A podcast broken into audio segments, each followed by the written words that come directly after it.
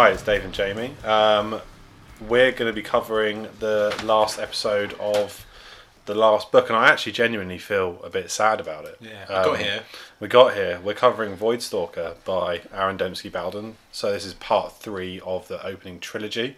Um, and yeah, like I said, I feel genuinely a bit gutted to be finishing it. It's um, it is really good. Like rereading them again and again, and even today, like on the train to work and back, just piling through it looking for notes. Yeah, I was like, going through the notes. Yeah, I well like this book. It's really annoying. Um, and for me, actually, this book is the best out of all three. To be Yeah, fair. yeah, it's the densest. It's like the most meaty in content. It's the most. Um, I don't know what it is about it. It's really paced. Like you don't get a break. No, Every time it dials down a bit, something fucking happens to make it go back up to ten. It's like really relentless. and I feel like the other two books sort of. They both sort of start and ended with them in the sort of the same situation a little Yeah, bit. yeah, Where yeah, this book is. Well, we'll go into it, but this is. Yeah, it's pretty pretty nuts. Um, so, uh, i- i- if you're new to the podcast, a go back to episode one because you're listening to these out of sync.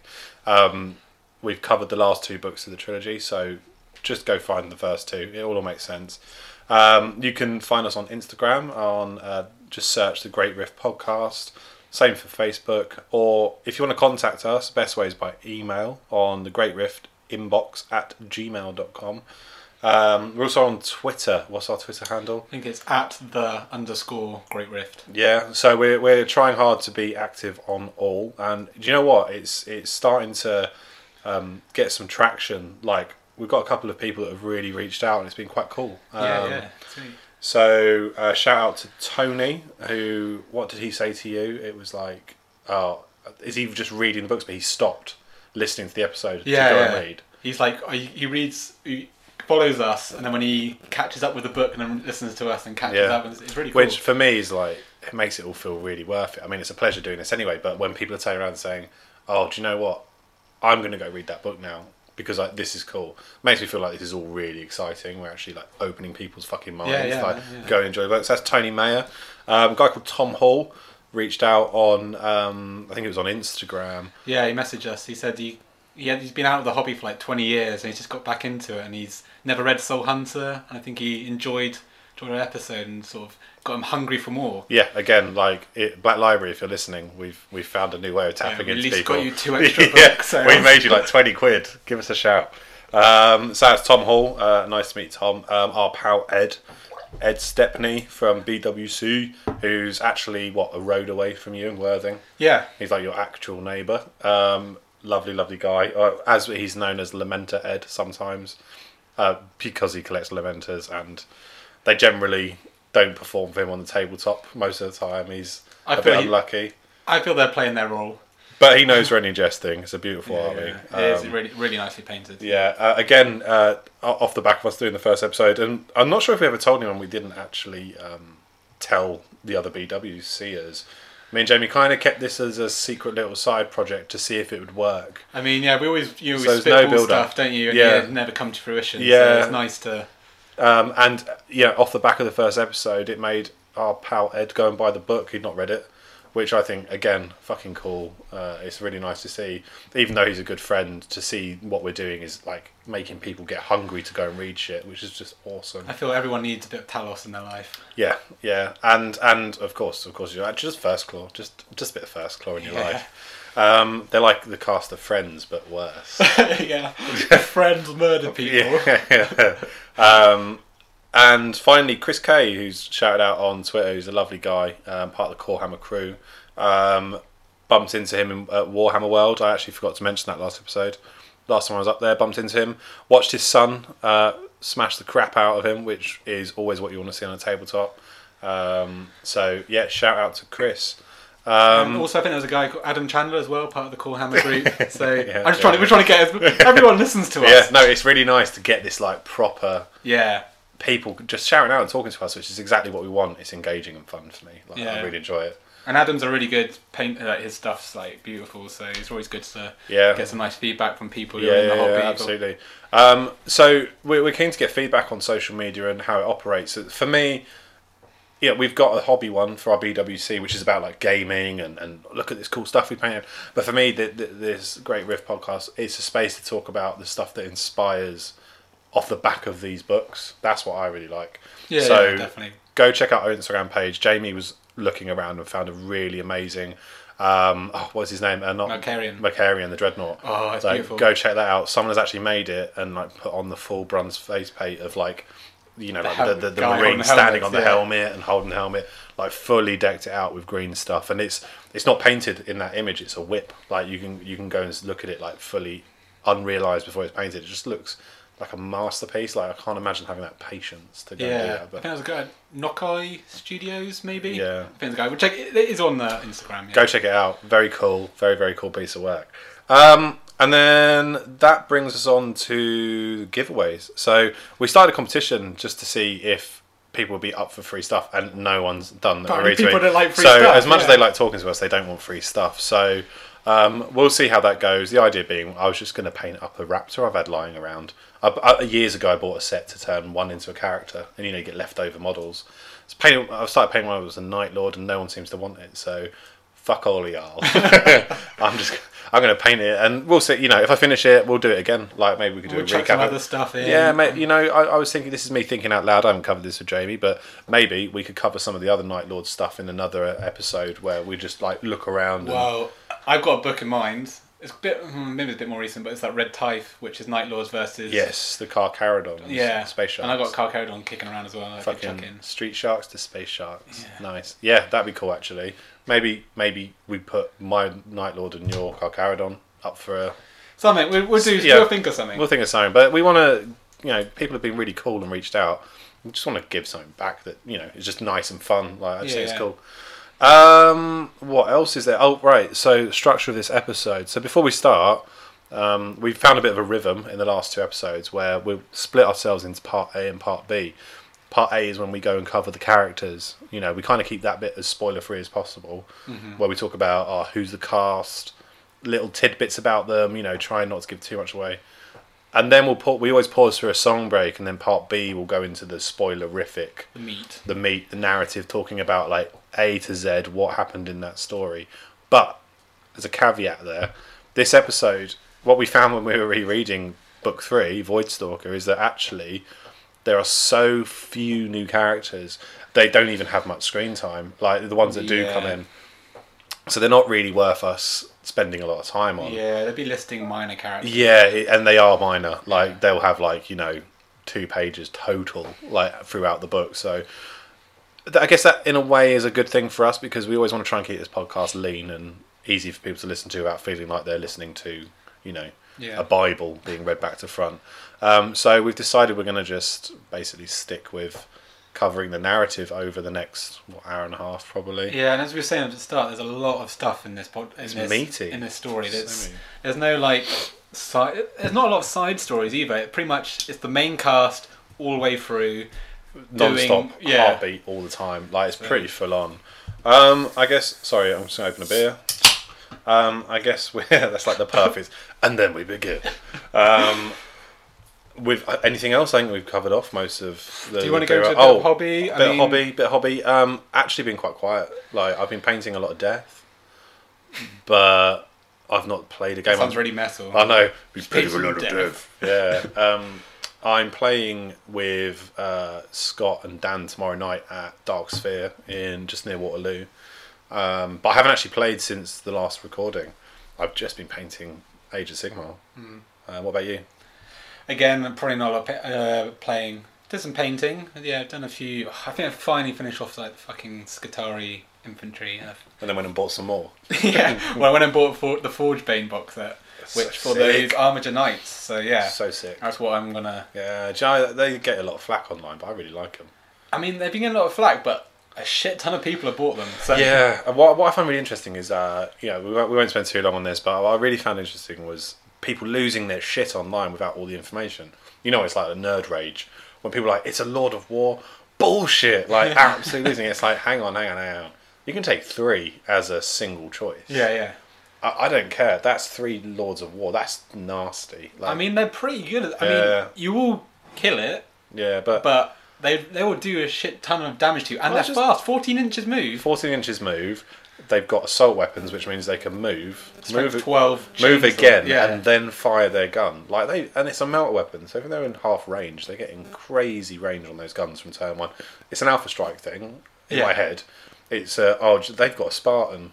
Oh, you three whack forward and just wipe it out. Yeah. Like they're really they they have a space. And I think it's a space that that, that from looking and knowing uh, Mechanicum a little bit. Yeah, it's what they are lacking. they're sure. lacking that like aggressive punch straight away. Yeah, Like, Mechanicum is. You've got the um, Iron Striders, which are good, but I mean they're not as pun. They're not shooty anyway, and they're not that punchy. They can be, but I saw something really funny online the other day. I think it's the Iron Strider. Someone called it um, a uh, a cross between a HR Geiger Gimp suit and uh, Imperial Chicken Walker. yeah, it is. They look like they've just been sort of merged. I do love And this looks uh, the, the new Armored Knight is like the offspring of that Iron Strider and a Knight. It's Yeah. like those two got it on and yeah, yeah, sort yeah, of yeah. popped out. But it's, it's a cool it's a cool looking thing. It's really nice to build.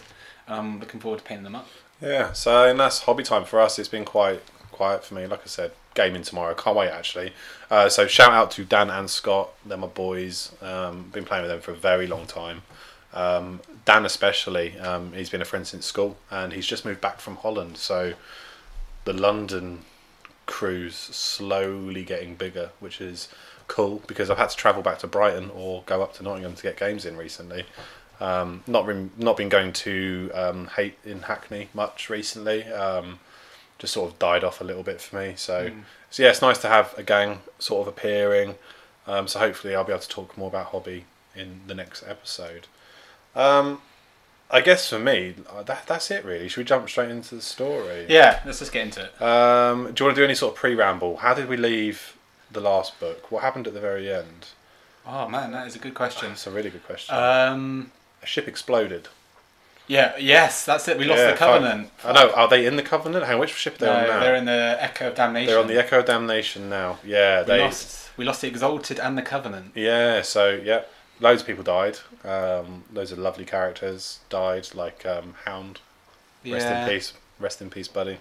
Um, so yeah, now they've basically so the prologue. But what, what should we go straight into that? The prologue. Yeah, so Where are we? they're on. So they're on the Echo of Damnation, right? So they've lost the Covenant, lost the Exalted. Talos is now basically the leader of the crew. Mm-hmm. Um, he's got a few more Night Lords from book one. He's he's got a bit more of a gang going. Yeah. but I think it, I think if I remember correctly, he has like eighty four Marines or something Yeah. like that. Which you know that's a few more Raptors. that's basically a Space Marine chapter. Like Yeah. he's got he's become a chapter master essentially. He's got like thirty Raptors or something. Yeah, like he's so- he's doing all right. Um, But I think so. I think we jump ahead. Well, okay, we're going to the prologue. Is like basically the last chapter of the book. Almost. Yeah, yeah, It's like right. a, you jump into it and you just end up with. You see, Talos is like in the rain on a broken fortress on his knees. on his knees, and he says.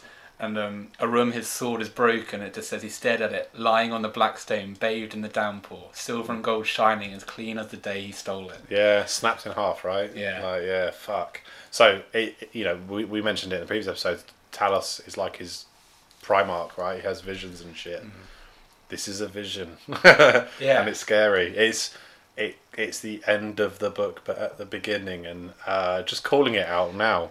It mentions all his brothers are dead, and he's like pierced through the heart, and he's bleeding out, and he's battered, and Yeah, we sort of we got the Not in a hint good this place. might happen in one of the I think it's the epilogue of the first book where there's a lot of visions of all of his brothers dying. yeah, So we sort of get an inkling that maybe this is not like for the long run. And then in Yeah. this prologue of this book, you know, Yeah, Uh, oh shit, it's all gonna go wrong. Um, so the prologue's really cool. Actually, it's it's weird, and there's this cool bit where uh, a ship appears and and someone runs away from some gunfire, and we find out who that is later on. yeah, it's, but she's. I think it is mentioned. She, he says like an Eldar witch. So he's got. So we've again the Eldar were hinted. Yeah, Yeah, the Eldar were hinted again in one of the previous books, and I think Talos. He says a bit. He starts laughing when Thunderhawk suddenly appears, and you Yeah. find out that it's Octavia and, um, and Septimus. Septimus. Yeah, So it's got all these hints of like the situation they're in, and you're like, oh shit, how did this? Yeah. How did they get to this How point? did they get there? And then it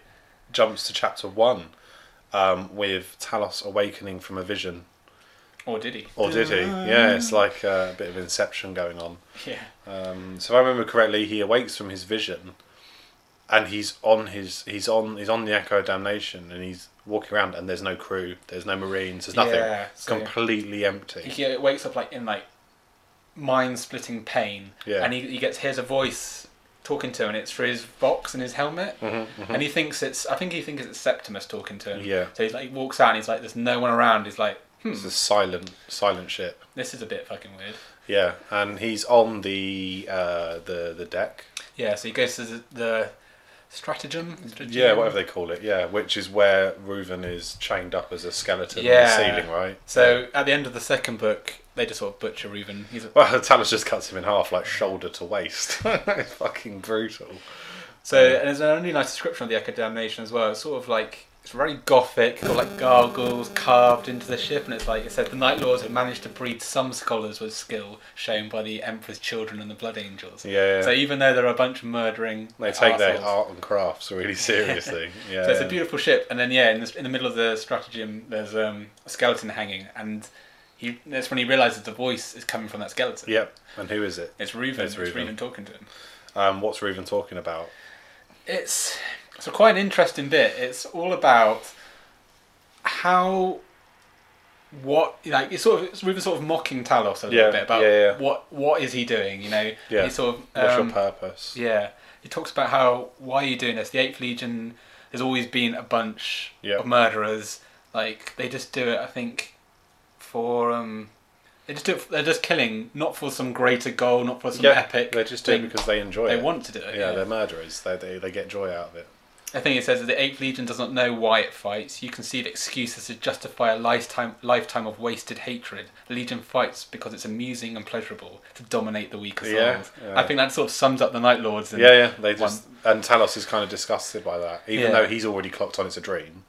He knows he's not in the real world. He's like, oh fuck, Ruven's right. This is shit. Like, why are we living this way? And I think he's trying to he's trying to say to him that no, our Primarch had a had a reason. Yeah. He he thought, and he sort of I think it's, it kind of works a little bit that the Emperor's goal of like creating this empire was never gonna work because Mhm. humans they're always like backstabbing, gonna fight each other. Yeah. And he thought. For him, Curze's way is the only way you can like actually control a human Yeah, yeah, empire is yeah. through fear Absolutely. But- yeah. He says that's why we were created to do Mhm. that, but he then he feels that he, they were stabbed in the back. Cause, and then they've lost their way. Yeah. Which you know, kill, being letting himself be killed by an assassin was vindication to say, you know, you're proving your you're proving me right by yeah, yeah, me. yeah, And I think Talos is having that realization that yes, they're all scumbags, but they're probably right as well. It's yeah, very clever. Um, so he's in his dream, and uh, Ruven warns him, right? Like you shouldn't have come back here. yeah, yeah. You shouldn't have come back to the eastern fringe. What are you doing here? This is stupid. Um, and then he wakes up. Yeah, this is- actually waking up. yeah, yeah, yeah. Yeah. And this is a um, bit of a shock because he he wakes up and he's chained to his um, Throne. command throne. Yeah. Yeah. And then, and then we find out what's happened. He's been out for fifty-two days. Yeah. So one of his, I think this is the long. This is like I mean that's like what's that? by miles. He's normally out for like hours, Hours. or a day. He's been out for 55 or whatever it is. yeah, fifty-two days. days. And apparently up to that. Like in the first few days, he was sort of raving, but he was like walking around, and eventually like ran into the bows of the ship, and like he Oh, killed two he people. killed, killed two Marines and like butchered like the crew. And his, what I really like is who's found him. Yeah, yeah, yeah. the other person that loses his mind and like rampages through the crew found him and managed to sedate him enough. Yeah, to, so they chained him up into the thing. yeah. Yeah, And why did they chain him? Isn't it like you, to have a presence? Yeah. The, so the crew were all talking about they think that Talos is dead. Yeah. So they're all like you know rumors going around like oh no we're, we're doomed now because Talos is dead. He's Yeah. he's turned against us. So they just sort of shove him in the throne like Yeah. no he's still here. Like yeah. he's having a Um, vision. All right, don't worry. So he wakes up and remembers nothing of what we've just read in the prologue or ep- or uh, chapter one. Yeah, so he's, just, he's got no idea why he is- where he is. this is part of the de- deterioration that we find from um, Variel, Variel in the yeah. second book is that he's rejecting his gene seed and he's having like crazy visions that are causing him pain, but he can never remember them, and it's getting Yeah. worse now. yeah, yeah, yeah, yeah, and he's actually raving, and he's getting more physical with it, and yeah. it's just all getting out of hand. Um, Yeah, and he's like, "Where the fuck am I? Like, I need water. What the fuck's going on?" Ryle has like um, been maintaining the body as best he can with like injections into Yeah, his yeah. armor, and you know, even a marine has his limits. You know, they, Yeah, they even a marine sitting still is going to wake up and feel it like for that long. Um, so he's in a bit of pain, and he finally gets cut loose by might be Cyrion. Yeah, I think so. Yeah. And Cyrion's like, "Calm, mate. Off you go. Get up." And they chat to him, and they're um, So like we're he's here. like, "Where the fuck are we?" And they're like, "Well, we're where you told us Yeah. to go." And he's like, "Yeah, but I don't remember any of that. Where are we?" And do you know what? I'm never going to be able to pronounce it, so I think we should agree on a name.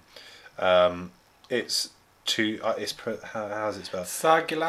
Sargilasa. I think it's a silent T. Yeah, so it's spelled T S A G U A L S A. It's probably a silent T. Sar Sargalassa. Sargalassa. Anyway, if any of you are listening and know it, I want, there's or get the reference, crying out at us like, Yeah. "Oh my god!" It's pronounced Stephen.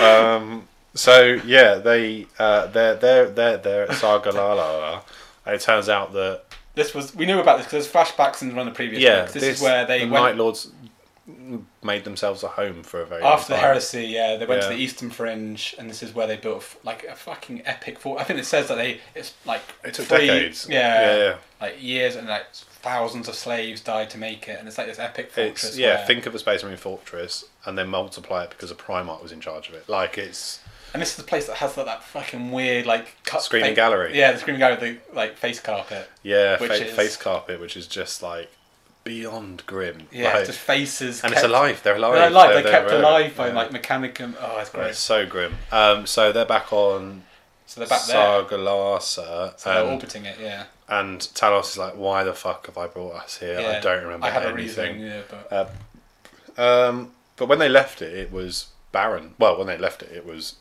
being assaulted by the Ultramarines, but the planet was barren. They were the only lives on it. yeah, yeah, yeah. They were the only lives on that planet, and it's worth mentioning this is beyond the Emperor's light. The Emperor's light isn't exponential; it ceases Yeah, yeah, to yeah. a point, and is- it's beyond his light. Like it's like not easy to reach. yeah, yeah. like you can't get there with safe warp travel. There's no lighthouse at the end Hmm. f to guide, so um, it was relatively safe. Um, but when when they left it, and we'll get there later. Actually, it is mentioned in the last book. The Ultramarines smash the shit out of it Yeah, yeah. and yeah. make them, you know, and all the Night Lords scatter. This is where they become like sort of pirates. When they're yeah, it's off the back of that. They're no longer a legion; they're a fractured warband. Um, yeah, the planet was uninhabited. Um, and they kind of they kind of want it. They like that the Night Lord. There's a bit where they're saying it sort of represents their sort of failure, and they want it kept like that. It's their place, their secret. They don't want anyone else on there. yeah, it's almost their shame. Yeah, like yeah. you know, this is where we we were shamed. This is where our father died. Like we're completely over this place. Um, so, so over it. they scan it, don't they? With um, Deltrian, does he scan it? Yeah, I, I mean, yeah, someone does. Someone scans the planet. They're like, yeah, it's populated. Not heavily, but it's populated. I mean, they say not heavily. I mean, there's like millions, millions and millions of people people. living there. They're living. They're living a shit existence. Yeah, we'll get into this bit about Yeah. about the, the place. It's described so well about how it gets populated. It's really nice little It, bit. very quickly, it reminded me of. Um, do you remember the Outlanders in the really shit Sylvester Stallone uh, Judge Dredd movie? They Yeah. live in the desert. Yeah, yeah. It was, Beyond the wall, like yeah. they, it kind of reminded me of that. But anyway, um, so they scan the planet. They're like, "What the fuck is this?" And anyway, Talos gets up, and you know, I think he's just trying to sort himself out for a bit.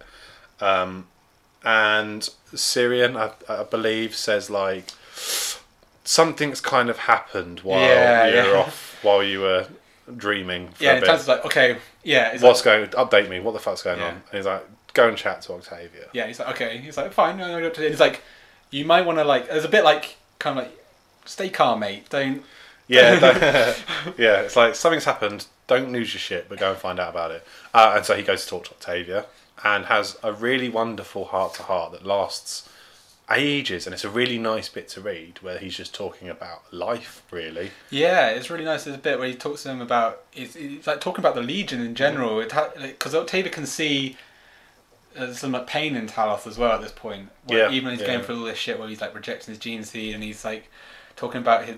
Talos tells him about a legion and it's, that's always been it's always been infected with murderers, and like he says, like you think me and Xarl are bad. We're actually from not that bad an area. Yeah, the they planet. thought they lived in a terrible part Yeah. of the planet.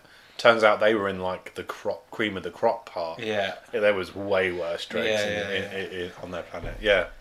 Um, and so they're having a lovely chat. And yeah, there's nice. Chatting away, talking about the Legion, talking about Talos and his visions, and you get this real sense. And I've mentioned it in both previous episodes. Talos treats his slaves with a slightly different angle to how you imagine most. Yeah, yeah. There's a level of respect, and that will come up later when I talk about the ship. But it's also not just Talos. There's a bit where I'm Oh, yeah? talking um, um, Mercutian. He goes, "Oh, Mercutian's been telling me." All About- about Sevatar. Yeah, and it's really nice because Yeah. it says Mercutian's been like we've got it in the second book where he's been like writing down the history of the Mm-hmm, Legion. So it's like we all know Mercutian's from like the high echelons of society. Yeah, yeah, he was from like a, world, a yeah. king world kind of thing. Yeah. Yeah, and he's been writing down. He says he doesn't believe Sevatar's dead, which is like a really nice little Fucking tidbit. tell me more. Yeah, yeah. yeah. Um, so yeah, and then Talos is. We got to remember Talos's body is fucked. Space Marines train all day, every day when they're not fighting. Yeah. Their bodies peak constantly, and he's very drained. You know, you know that feeling if you like do a bit of exercise for the first time in ages and your legs just burn.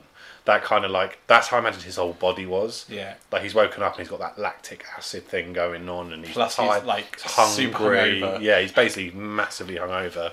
His brain is fucked, and suddenly he hears two heartbeats, and he's like, I think he just says like, oh, "I'm so stupid." Yeah, yeah. So she's gone in there knowing, oh my god, he's gonna find out, and thinking, shit, I've got away with it. He's not noticed, and then he realizes she's pregnant, and the next scene is just He just um, walk. He just turns around and like walks out, doesn't he? he just walks out and doesn't say a word, and she realizes, oh fuck. And then it cuts to the next chapter, and it's just it's Septimus, and he just goes. Um, he just it's like a knock on the door, and, he, And the he door just the- opens, and he just like, oh hi. No, but Yeah. no. Um, Septimus knows that he's Yeah, like as soon as he, he sees him at the door, he's like, shit. yeah, it literally just says Septimus realized as soon as the door opened he was probably gonna die, Right. and Talos beats him to within an inch of his life. Like, and he does it in a really scary, but almost like when a teacher tells you off, a teacher you like, yeah. and they scold you, and you're like, oh fuck, I've really fucked up. He's He, like, he like, like- backhands him, knocks teeth out, picks him up, and ribs, throws him into the wall repeatedly. And Septimus does something he'd never done before, reached for his holstered Yeah, yeah, pistol, yeah. And Talos just grabs it and crushes it and laughs in his face. And he's like, I told you one one thing not to Um, One do. rule, One thing. one not... rule. Yeah. There was one rule when she joined: you do not touch her. Yeah. Do not fuck with her. Yeah, and so Literally. yeah, and he realizes he's fucked up. And what's really funny is Talos throws him on the ground, you know, picks him up, throws him again, puts his foot on his back, and he's not even putting much weight. But this is a like nine foot, Yeah. heavily armored dude. He's like crushing all of his ribs, and uh, Septimus in in Nostraman just says, "Eat shit." he's like, I've, and in his head, he's just saying, he's just thinking, "I haven't begged once. I'm not starting now." Yeah, yeah. Like fuck you. Um, and Talos lets him live, and it's like again, I'm going back to the thing. He likes these guys. Like he likes his slaves. He values them. But he does say to him, "Touch her again." Yeah. That's your life. I'll skin you alive and I'll leave. I'll keep you alive as long as possible. That is it. And then he leaves, and like it all kind of go. You, you just think, what the fuck? Like Yeah. that's that's restraint.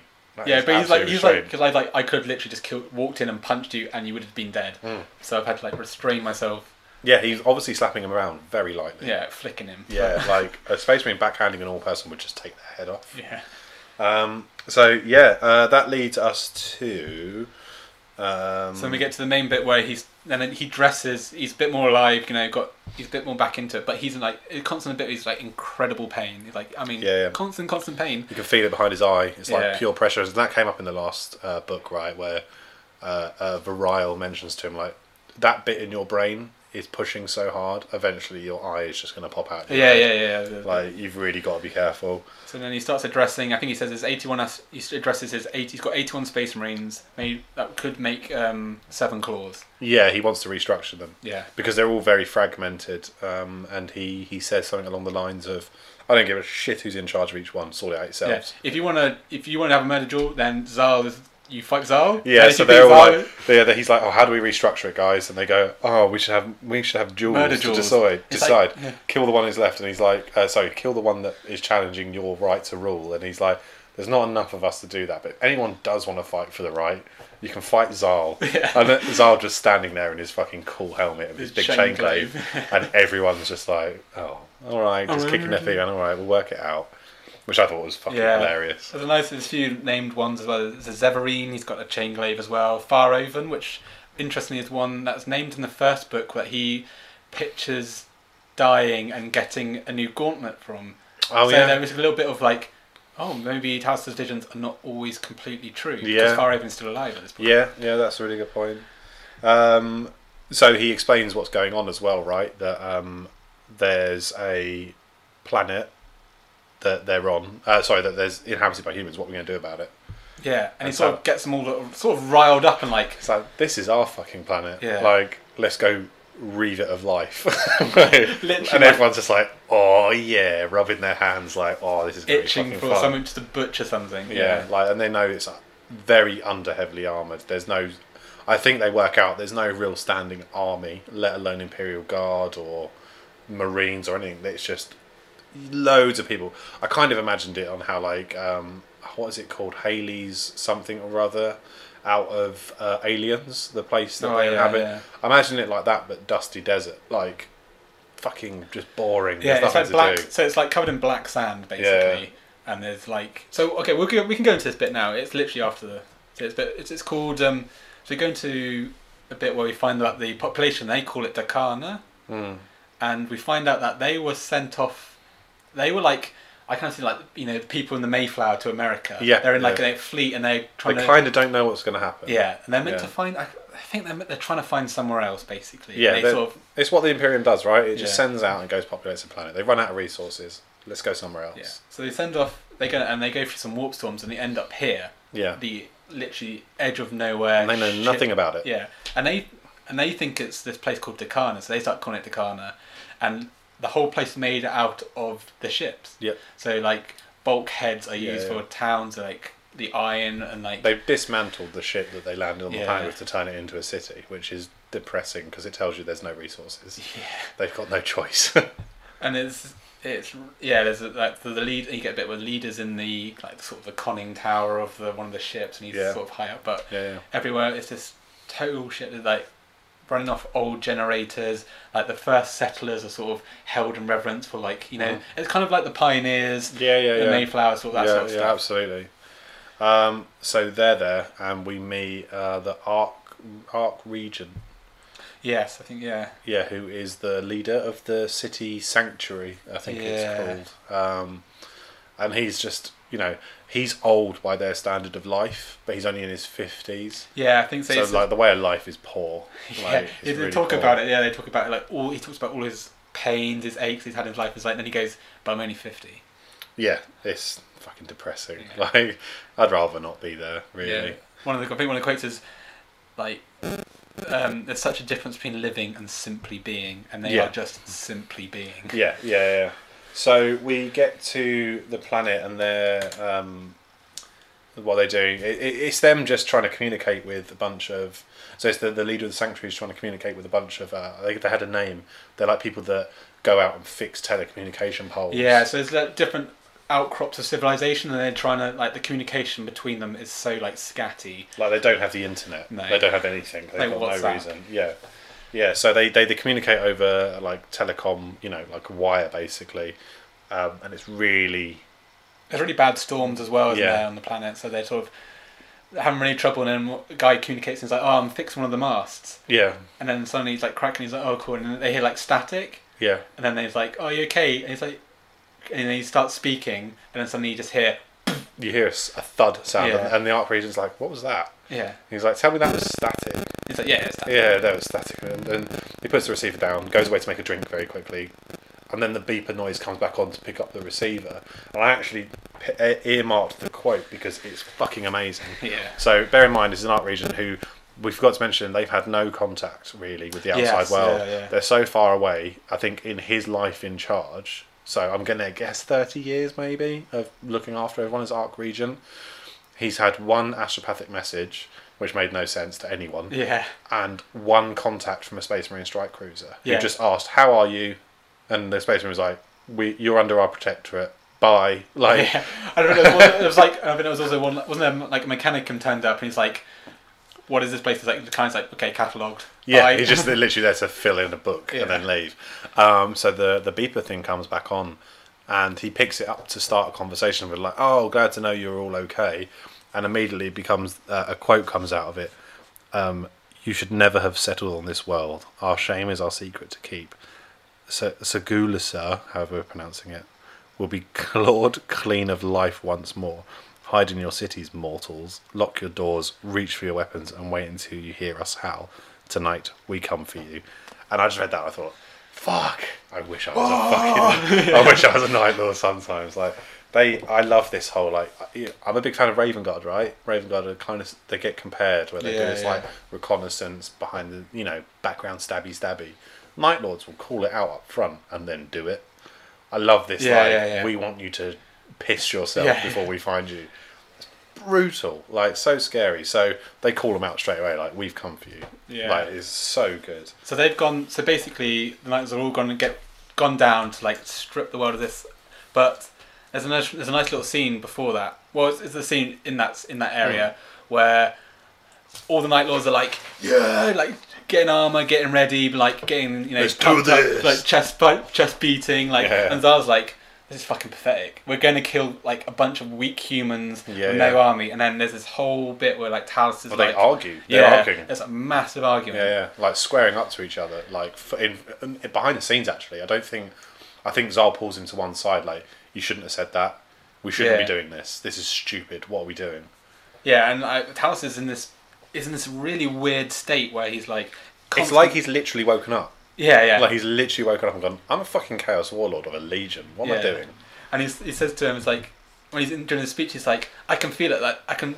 To speak of these flaws is like lancing a boil. I already feel the poison bleeding from me. So he's like talking about their shame, want to get rid of it.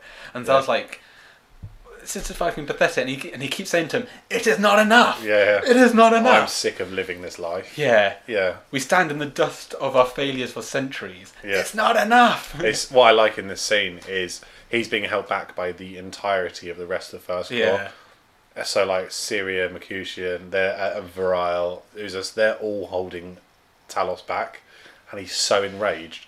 He's still managing to square up to Xarl to say like, "This is not enough. We need to do more." And I, I, and earmarked another quote which I really liked, where um, he's like, "Why?" Xarl's like, "Why the fuck are we doing this? This planet? Like, I enjoy it as much as anyone else, but it's a waste of our time." yeah. and he just says, um, you know, I want to cleave this world of life. He says, I will cast a shadow across this world. I will burn every man, woman, and child, so the smoke from the funeral pyres eclipses the sun. With the dust that remains, I will take the, eff- the echo of damna- damnation into the sacred skies above Terra and rain the ash of 20 million mortals down onto the Emperor's palace. Then they will remember us. Then they remember the legion they once feared.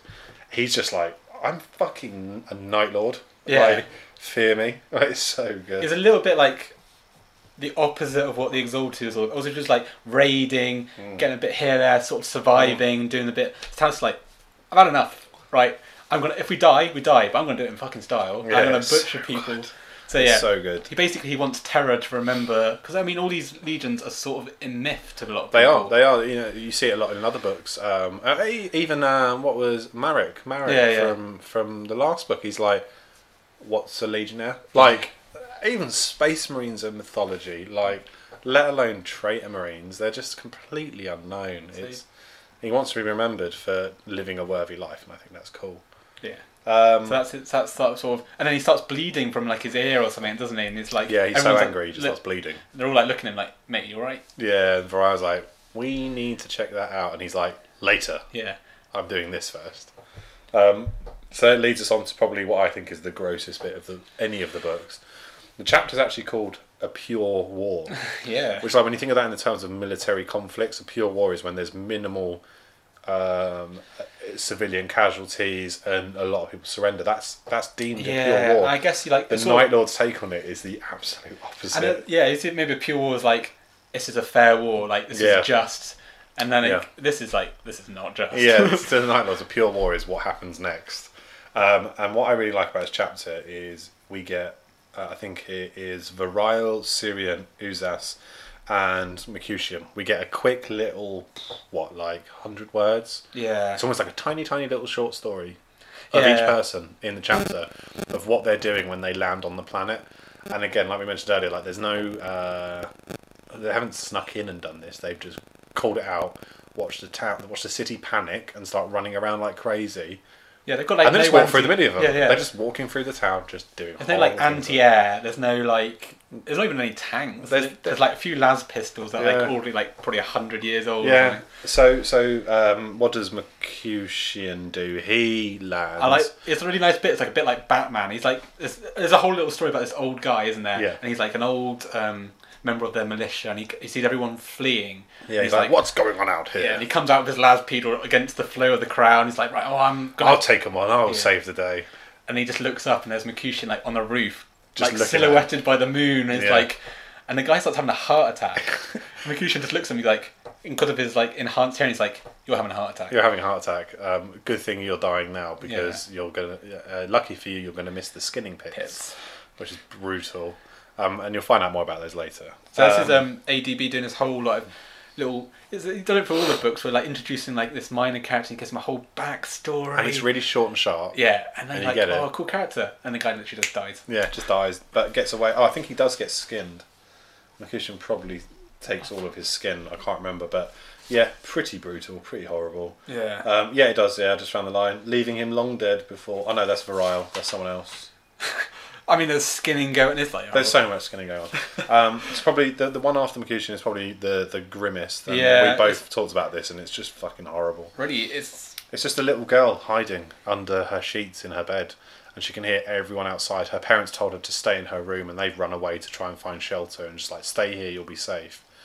And um, and then she just hears her bedroom door open, and we can safely assume it's Cyrion because he says. Um, yeah. I, think, I yeah. see you under there, said a voice in the room, a low, snarling voice with a crackle, like a machine spirit come to life.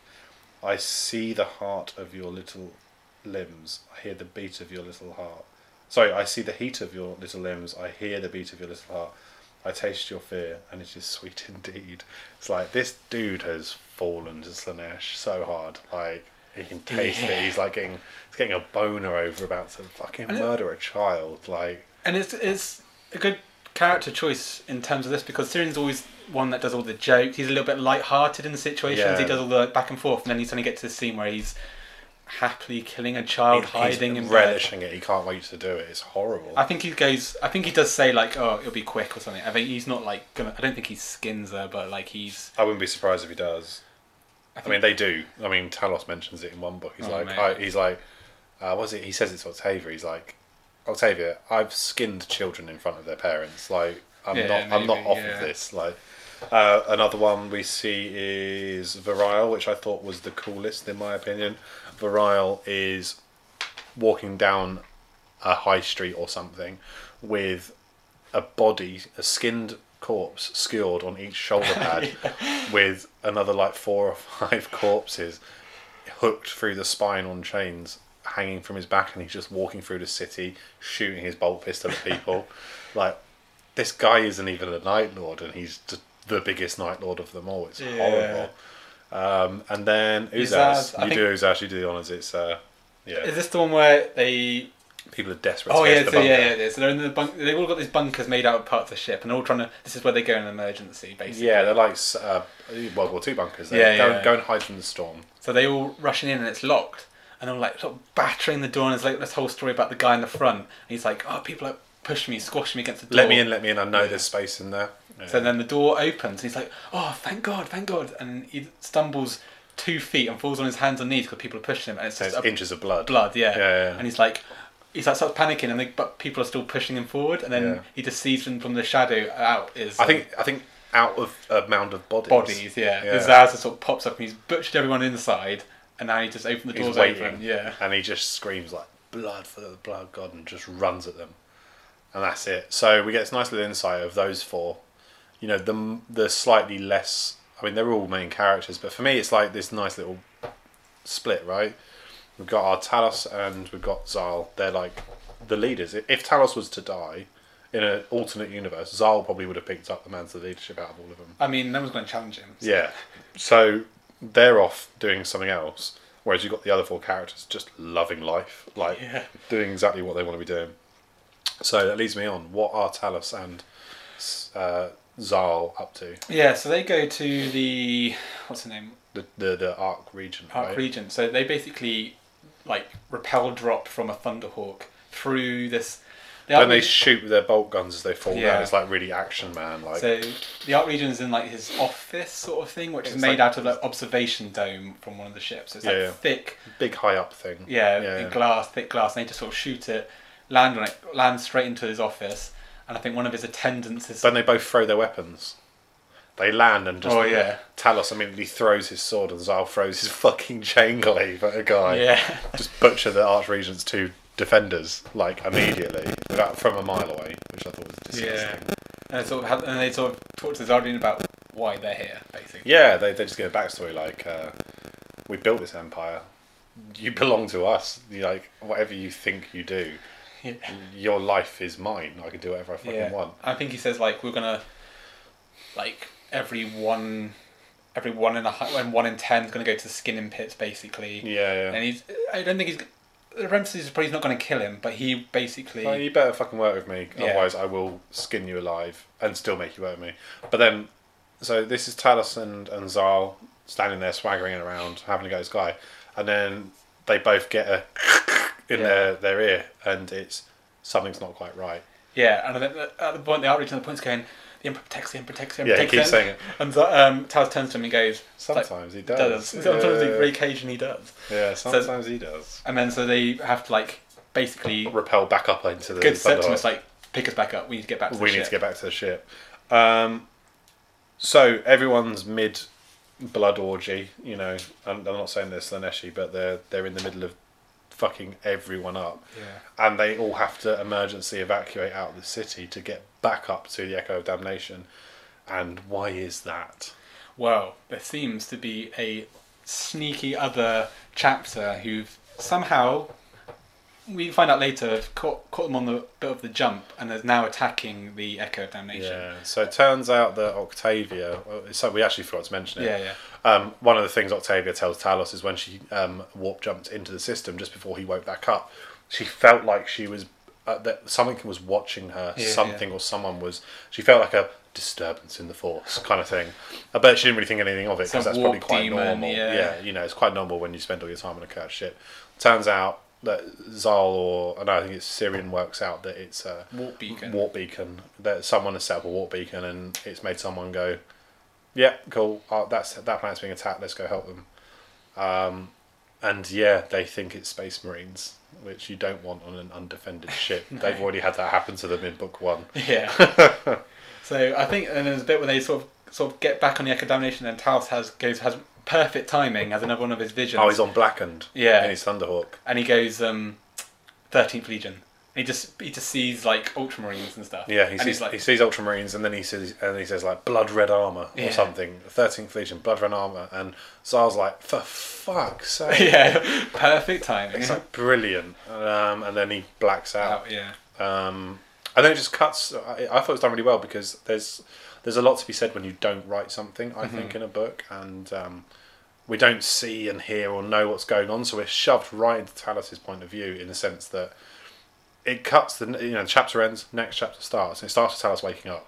Yeah, and I wrote- here like there's a bit where Talos it mentions like when Malcharion was being awakened in the book one, where he's like hearing bolter fire, and he wakes wakes up and he's like, "Oh, I heard bolters."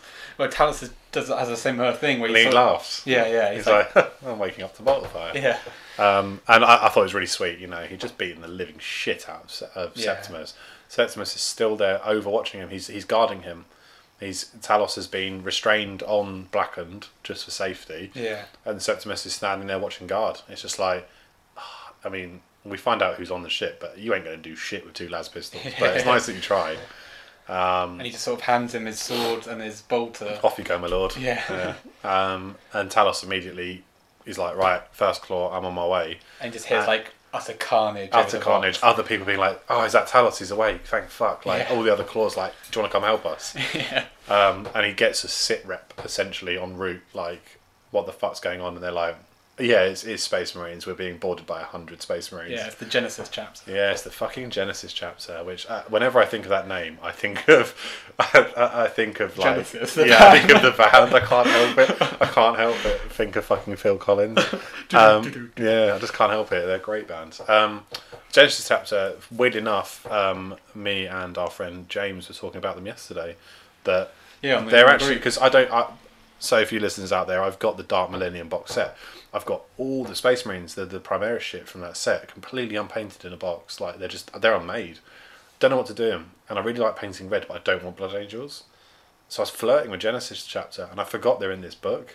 Yeah, yeah. They And so now I'm even more like, ooh, and there's a nice little quite cool. blurb about them in the um, Space Marine Codex about yeah, yeah, yeah. They're the first. They were the first primogenitor. yeah So they were the first like uh, successor chapter Yeah, of the the, ones- Ultramarines. one when old Bobby G came back. They're the first ones to go back to Ultima and and, Nilton. Nilton. Yeah, yeah, and I think if I remember in the codex, we saw it yesterday. It says like they're made of all the veterans, the best veterans of the Horus Heresy. yeah, yeah.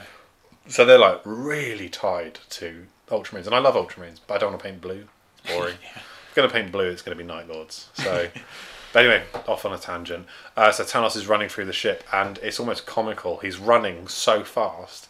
He's not paying attention to the sound, and he just runs straight into the middle of a corridor firefight Yeah, and bit, gets winged immediately. Uh, so at this point, yeah, first claw like getting absolutely battered. I think they're split into groups. So Xarl and Variel are somewhere else Mm-hmm. They're protecting the flank. Frank, and they're like fucking pissed because the rat bleeding eyes have like left them open. Yeah, the, Bleeding the Eyes have- bleeding eyes have run away. Yeah.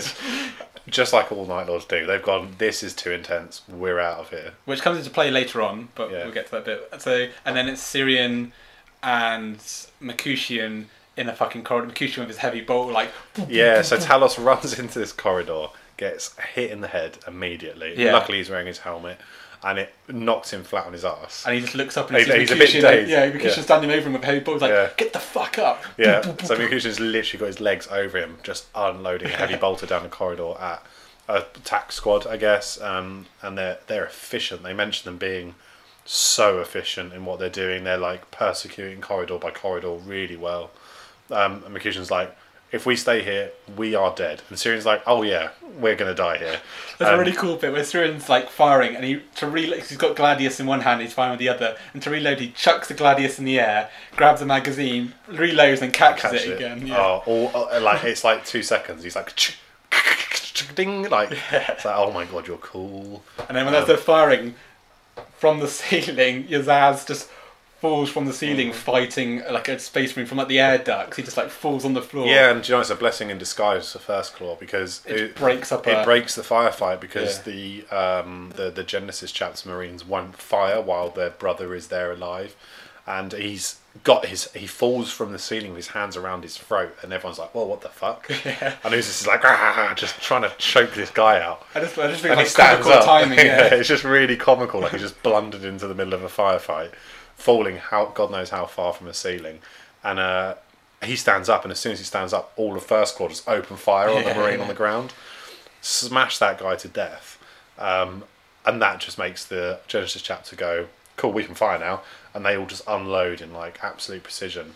And it says really funnily, for the first time in a very long time, Uzas made the right decision to run, away from danger, and he legs it to get into cover with First Claw. And they're having, a, cool. they're having like this firefight, and then suddenly they notice that the um, they're gonna they're gonna be charged, and sort of the fire the um, Genesis chapter sort of sort of slow down their firing rate, and so they look around the corner when there's like less fire, and they're like, oh, and I think Yeah. Kaz goes, well, at least we'll be killed by a hero. Yeah, it's like uh, so. Um, where is it? Oh, Mercutian curses and says, "Oh hell, he looks dangerous." Yeah. And even Talos goes, "Oh." And then uh, I think Cyrion firing from his uh, bolter up at his cheek, laughing as he replies, "At least we'll all be killed, Killed by, a hero." um, As we, because then we find out this fucking massive Yeah. beefy guy called yeah, um, yeah, yeah. Tolmian. Tolmian. Tolmian Saralan, champion of the Third Company. He is, I'll give a brief description. He's a Terminator armor clad cap, well, champion, sorry, armed with an ornate throbbing thunderhammer. Oh. Oh, throbbing thunderhammer.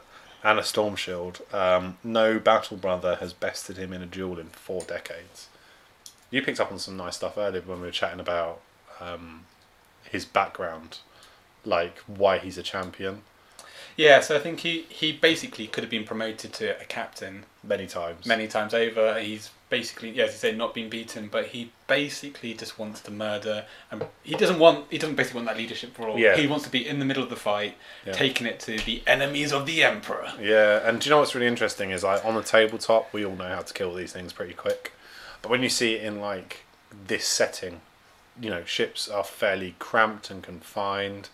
He's got a thunder hammer and a A storm shield, yeah. and all they've got is bolt guns. They don't have. No one seems to fucking carry anything else other than bolt guns, which do fuck all. They do fuck all to this armor. Um, so yeah, what happens next? So I think actually we get some we get a, we get that background, and then it cuts to um, Deltrian. Oh yeah, Deltrian. He's roaming Yeah. around outside, right? Yeah, so basically he's gone out because the shields have gone down, and that's how the um, Space Marines have got on the ship. Yep. And he's basically trying his damn hardest to get those shields back up. Mhm, Therefore, mhm. they can't give them replace. Um, they can't be bomb. Well, they, he says the Space Marines won't bombard the ship. Well, they've got Space Marines on there. Yeah. So they'll send reinforcements. Yeah. So he needs desperately hard to try and get those up. So he's out like walking around on the edge of the ship. Yeah, yeah, yeah. There's a really cool bit where he's like, "Oh, I'm gonna basically slow down all my bodily functions." He's basically holding his breath, right? Yeah, but through, but while his machine parts take over. Yeah. And there's So a really cool. nice bit, and says this whole- whole bit where he's got like servitors and gun drones and stuff, and then I think before he goes out there, he basically he's in his room Yeah. and 10, 10 Genesis chapter come in, and he sets his like sets the servitors like he sets like a- He's not even paying attention to them. Yeah, yeah. He's trying to fix something in the engineering or something like that, and they're set to murder, death, kill, yeah and they all run in the room and just get obliterated by like thirty servitors or something. Yeah, like, so the thing is- heavy weapons. So at the end of it, he just turns around. He's like, thirty-nine servitors and ten gun drones have died, but at least ten space marines have died. And he's like, hmm. good odds. But he looks at his servitors and goes, "Hmm, that would not be optimal." That is not optimal list building. Yeah. Yeah.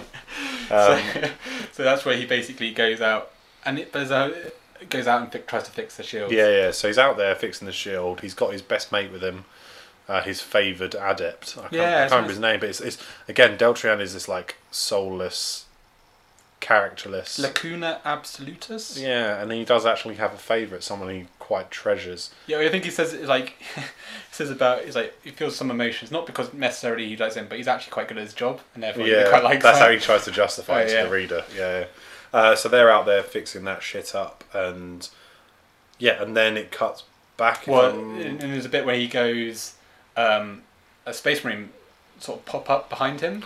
oh, and he's like, oh fuck, someone needs to come reinforce. Yes, me." he's like first call, first call coming up, and then we cut to Lucoryphus, and Yeah, it's been nice as they're scuttling across the roof, like to escape from the battle, and he, Lucoryphus just stops and goes. You carry on. I've got something to do, and they're like, "All being nice, like, oh no, we'll follow you, master." Yeah. yeah, And he's like, no, get out of here. yeah. Go hide. And this is why we see another sort of aspect of the Lucoryphus that we didn't see in other books is that he he's quite smart actually. He's like, if I don't help the adept, we're all fucked because we've got to get these shields up. Yeah, yeah, yeah. So he he's far gone in terms of becoming not a person anymore, but yeah. he gets the loyalty and the pragmatism of a leader, Yeah. and I like him. He's got a smart head on his shoulders. yeah, yeah, he's cool. Um, so he, he goes up to Lucoryphus, um, and then it cuts back to So then we cut back to the battle. First Claw. Yeah, and yeah. First Claw do it's one of my favourite things. You know, you got this hero of the Imperium with a massive shield and Terminator armor, like marching at you, and First Claw like, "Fuck this shit," and they just run at him. yeah. They're like, "Well, I'm out of bullets. I'm just gonna run at this." It's a fucker." bit like they sort of try and grab. One tries to grab the shield and like try and pull it away, and Hmm. they then run in a pack mentality. Yeah. They're Like- "Right, we can't do this. We just need to be clever." Yeah, and like they won't grab. The, I think Zaz tries to grab the shield to pull it off him, and then just sort of back swings and throws it against the wall. Yeah, Solomon. Uh, so they managed to very quickly take out the three remaining yeah, yeah. Marines around him. They're just standard tactical Marines. Bear in mind, like these, the First Claw are like the chosen elite of this war band. Yeah. They're very good at what they do. Uh, but Tamilian, Tam- Tamalin, makes pretty short work of them, really. Yeah, so there's a whole bit where they basically takes them out one by one. Not doesn't kill them, but he like If I remember correctly, he swings his thunder hammer around his shield at, um, is it Mercutian? yeah, it's like a And it smashes his power, power pack. pack. Yeah, and and he it just blows him across the room, and he's powerless, so he's just lying there. he can't move his armor.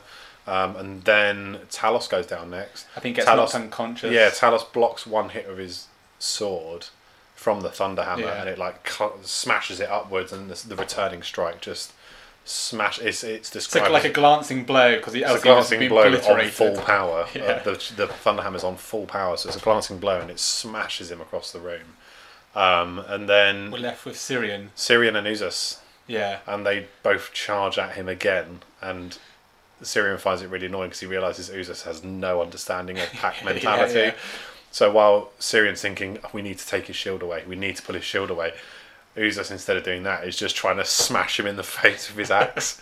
and he's like, "Oh my god, if I, why out of you is the last one left?" yeah, yeah. Um, so what happens next? So I think so. Uzas gets basically he gets knocked unconscious, and Cyrion is basically pinned against the wall, and Ptolemy's like standing over him, and for the whole battle, I think Ptolemy's always like spouting, you know, loyalist space marine shit, where he's like, "Well, for the emperor, and you are scum." yeah, Yeah. yeah, you burn in hell kind Yeah. of stuff. But I think Cyrion then suddenly he starts to like he's like coughing up blood and he like sort of smirks and goes, oh, "We're not soldiers. We're murderers first, last, and always." Yeah, yeah. And then basically he sees who's coming from behind. he just says, "Ptolemy, look behind you." Paddy. Yeah. like and Tolliver's like, I'm not going to fall for that, and then actually Xarl. um, Xarl is behind him. Yeah. Um, it, what I like is Xarl doesn't jump him though. Xarl is just like, yeah, this is a fight. Yeah, and I think he's got he's got like a chain axe and his chain glaive in, Yeah, in his hand, and like dripping in blood from like other Genesis chapter Marines, and he's just like twelves and rounds, like cool. yeah, there's a really good quote. I just want to quickly pick up if I can find it.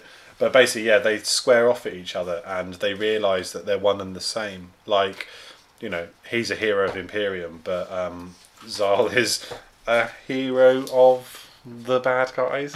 so they're like eyeing each other up, and like Tomian's got like you know purity seals and gold etching across his armor. Xarl's got helmets, and he's holding a helmet of one of Yeah. his Genesis chapter guys. He's like, "You're going to die just like this guy," Yeah. screaming. Yeah, screaming for Um, mercy. Yeah.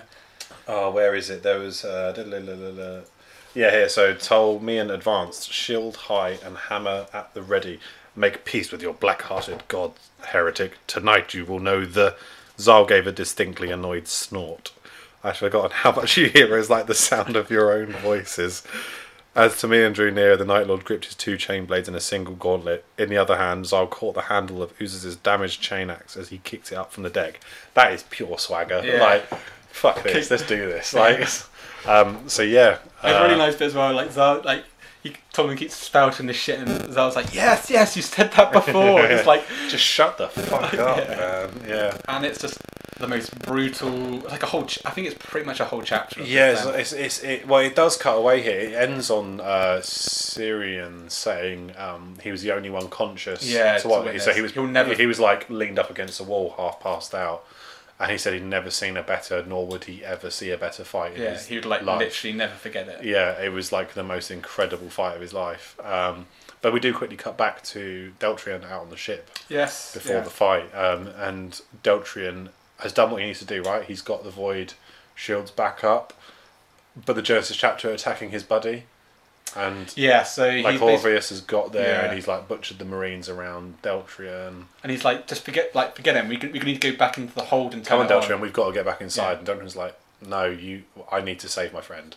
And it's like, oh my god, you're like a soulless robot who's just turned around and gone, I can't let my friends stay out here. Yeah. So Lucoryphus is like just Oh. huffs and like, right, fine, and like He just, jetpacks off. Yeah. yeah, yeah. The Probably, beauty I being think outside, kind of right? like it though. Yeah, so like like Corius saves the day. He Yeah. goes and gets the buddy, brings him back, and they get on the ship. And I think he's like, I think Deltrian tries to say thank you, and Corius is just pushing them in, like, just get in the fucking ship. Yeah. Like, we need to leave. Um, and then we cut to the fight, which is just brutal. Like, so it cuts back. And they've only been fighting for a couple of minutes, but they're both panting Yeah. and knackered because they're like besting each other. I think he's lost his shield, and I'm pretty sure Xarl's lost both of Xarl's weapons have no teeth, teeth left. left. Yeah. Like they've they're gripping at nothing. They're not. He's just batting against him. Um, I think it says that Xarl has lost all feeling in one arm because the hammer's hit him hard enough that it's just his arm's Dead, dead. yeah. Like he needs, he's probably going to need a new arm. Um, yeah, uh, and what does Xarl do? He fight. He he sees um, Talos's sword, Yeah. so he does the old kick up again and grabs that. So he's like, I'm not going to defeat him with like, he's got, yeah. he's got Terminator armor on. I need something that can get through it. Yeah. Um, and then yeah, he goes to town on him with the sword, and again, they're they're hitting each other. It's not like Xarl is bettering him. No.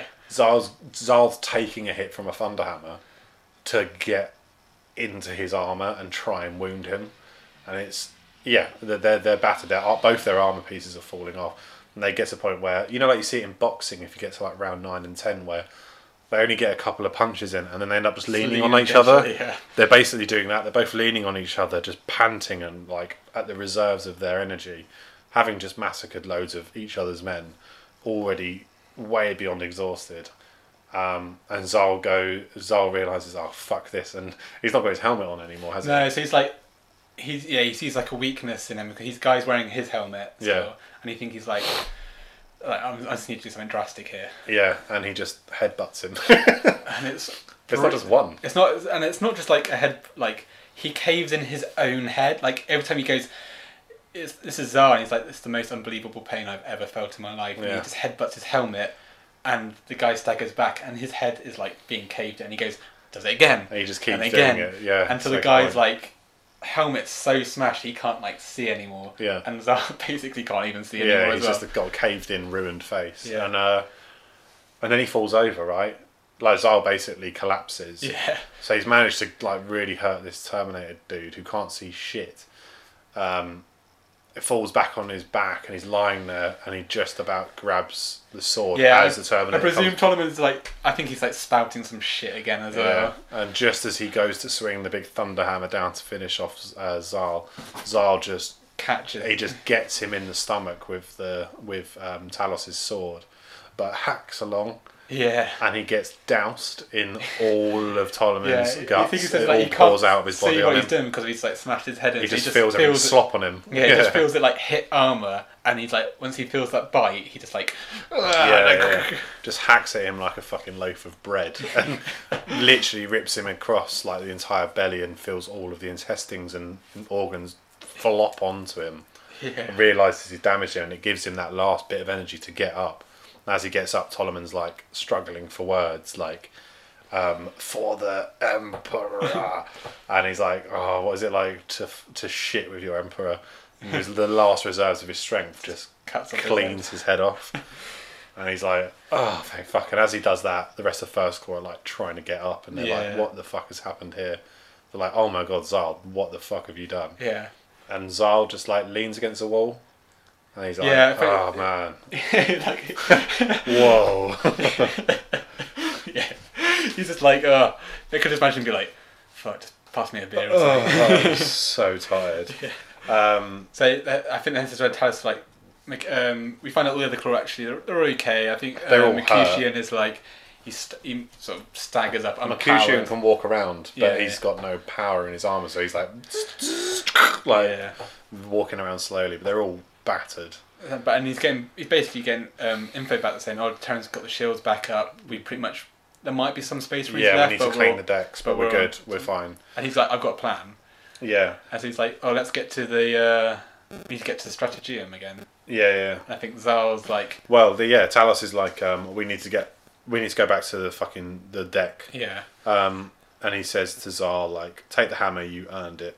Um, Xarl puts his own helm back on place and clicks it in place and puts on like a private conversation to Talos, and he just says, "My brother." And Talos replies with, "What is it?" He goes, "I regret arguing with before. It is no sin to wish for a life of meaning, uh, or a way to win this war." Um, and he says, "We will speak of this later, brother," said Talos. Yes, he replied, later. Xarl takes a single step closer, his head rolled forward in a slow nod, and his body followed in a boneless topple. He collapses into the prophet's arms, utterly limp, his armour broadcasting the tuneless whine of a flatline signal. yeah. Like, fucking horrible. Like, I couldn't I couldn't believe what I was reading like at this point because after you read the whole of First Claw, you think they're dead anyway, and they're all getting back up, and you're like, Yeah. oh, okay, Xarl's like you know knackered, and then actually no, Xarl, Xarl was operating on like death's bed for that Yeah. entire fight. Like he just managed to push himself through, basically to save everyone. Yeah. Like he used the last of his energy, probably for pride as well. Like it does say in there, like he considers himself the best fighter in the Legion, bar one of the Atramentar, the Yeah. um, Malek. Yeah. Yeah. So Malek is the only person that will ever beat me. Um, and he does it. He, he he saves the day, but at a fucking horrible, horrible cost. We lose Xarl. That is it. Xarl is gone. Brutal. I think on that note, should we take a mid-episode break? We're about on that halfway through. cliffhanger, yeah. Yeah, on that cliffhanger of R.I.P. Xarl. Xarl. We'll um, we'll be right back.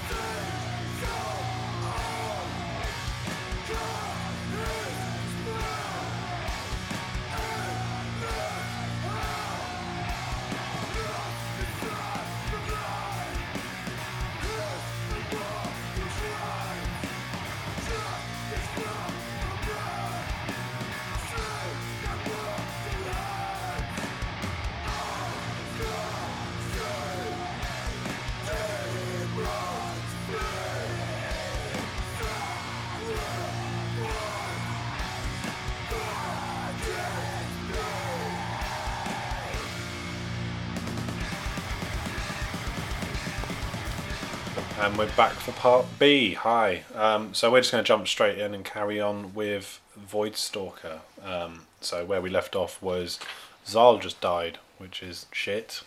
Yeah. Um, really shit. Really shit. He's my favourite character, so really sucks. But as you see in a moment, it's not the last we actually see of him, really, no, in a way. Um, he will so- always be with us in our hearts. yeah, yeah. I need a new tattoo. Maybe I'll get Xarl.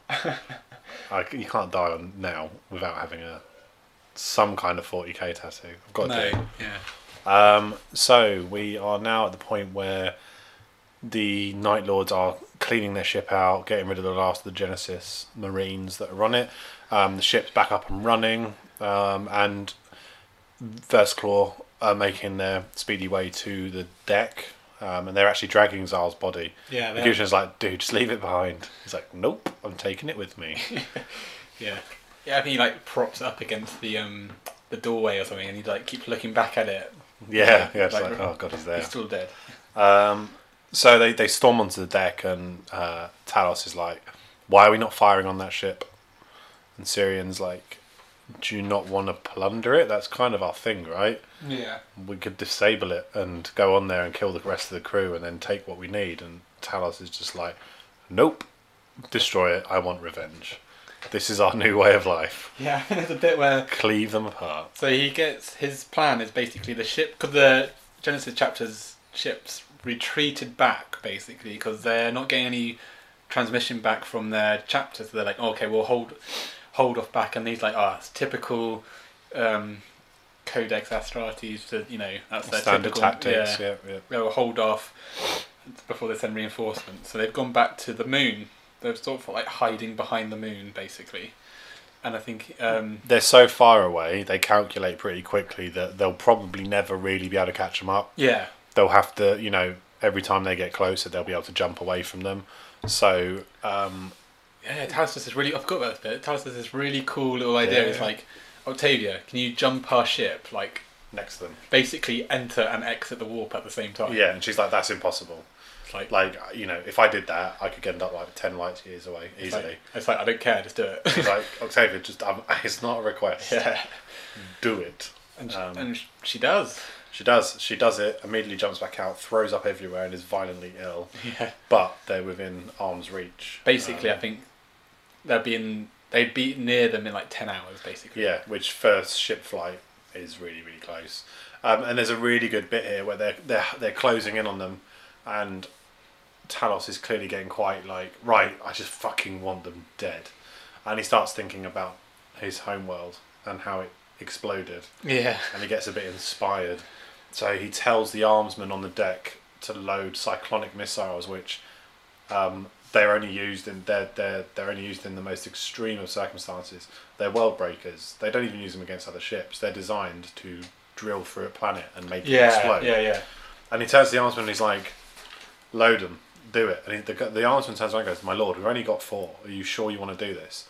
Talos is like, "It's not a request. Do it." Yeah. As he goes to answer back again, Talos just grabs his face and crushes it in his hands, lets him drop to the floor and bleed out, and turns around and just says, um, "Do it." Yeah, it turns to the next one. Yeah, and there's there's another really good quote where he starts it with, "I'm trying to be reasonable here." Um, people are forgetting that like he's still human, right? He's just lost his quote unquote best friend. yeah, yeah.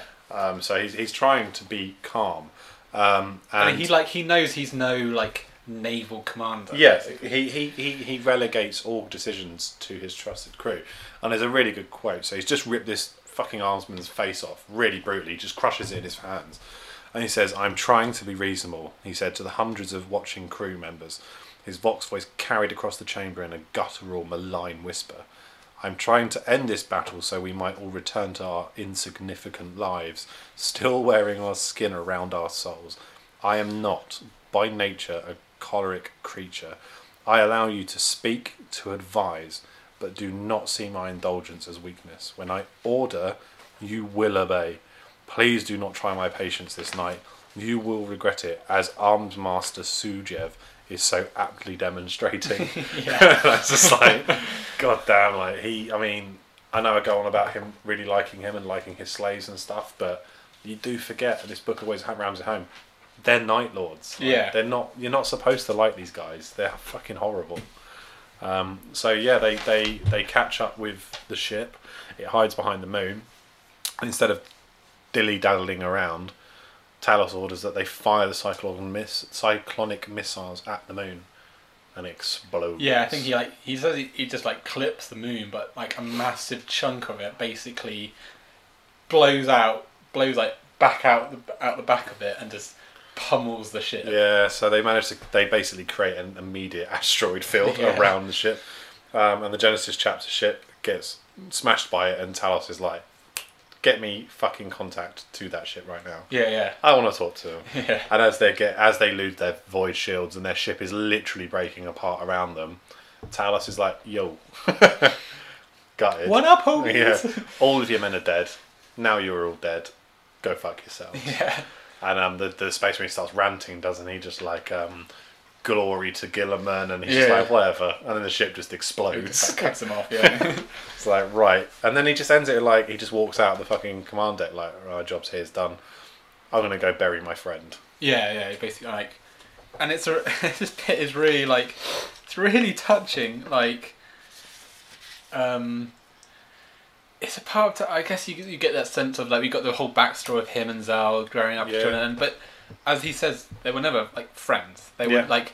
I think his mother keeps saying, "Oh, your friend," and he's like, "He's not my friend," Mhm. and they've never been friends, but they're brothers. They're They've been together forever, so it's that like um, three hundred years, basically, even more, even yeah, longer. But it's just fucking mad. It's really sad.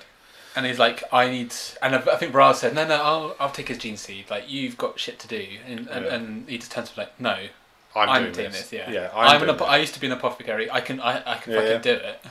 Yeah. Um, what I found was um, where is it? Uh, So yeah, he, he takes him to the uh, uh, an abandoned. I don't know. You call it like apothecarion. Yeah, kind of it's thing. not the main one because we find The. Ryle's got that one. Yeah, and you find out it's like fucking. There's a scene where it's just carnage with Yeah. people butchered. But yeah, Talos. It's just, just just him and and Xarl's corpse, and he operates on Xarl, takes his gene seed, has a little conversation with him, right? Yeah, it's like it's, it's like brutal. Like he like a whole bit of like he has to like hack open this like plate sternum to get to one of the genes. And Yeah. it's like oh, it's like butchering your well, not your friend, but butchering someone you knew for like hundreds of years Yeah. like, to get out the gene seed. He looks at it and he's just like he he basically gets a flamer and and um, Says goodbye. incinerates him. Yeah. and like horrible smoke like and he just says then stood back and he they're sort of, he sort of reflects on their life together they stood back to back as the galaxy burned always brothers but never friends traitors together until the last and then he says Talos just laughed until his black eyes watered and when he meets Octavia Yeah, and Octavia's so like oh do you miss him he was a good man and Talos just like pisses himself with laughter he's, he chuckled. His chuckle became laughter. Oh, of course, a good man, a heretic, a traitor, a murderer, a fool, my brother, the good man, and then just pisses himself laughing uh, until his black eyes watered. yeah Like, come on, Aaron, man, that's fucking heavy. Like, this is supposed to be balls to the walls action, and this guy's basically just cried because his friends died. He's a space marine; they don't really feel anything. Yeah, he's like just laughing in hysterics because that's like he doesn't so- know how so- to do some emotion. But yeah, it's it's, yeah. fucking sad. Like, it's very good, very very good. Um, So then we cut back to the main apothecarium, I think, and it's Yeah. just I know. Do you know? It's like I just I noted it down. It's just three whole chapters based in the apothecarium. This is like a big chunk of the book just around the apothecarium, dealing with the carnage, introducing us to that lady who has her missing leg. yeah. that's- Again, tapping into like this slave thing where they're looked after. She gets like so Septimus comes along and being the wonderful multitask man that he is, immediately just starts helping stabilize Yeah. injured crew and. Uh, he meets a woman who's lost her leg below the knee.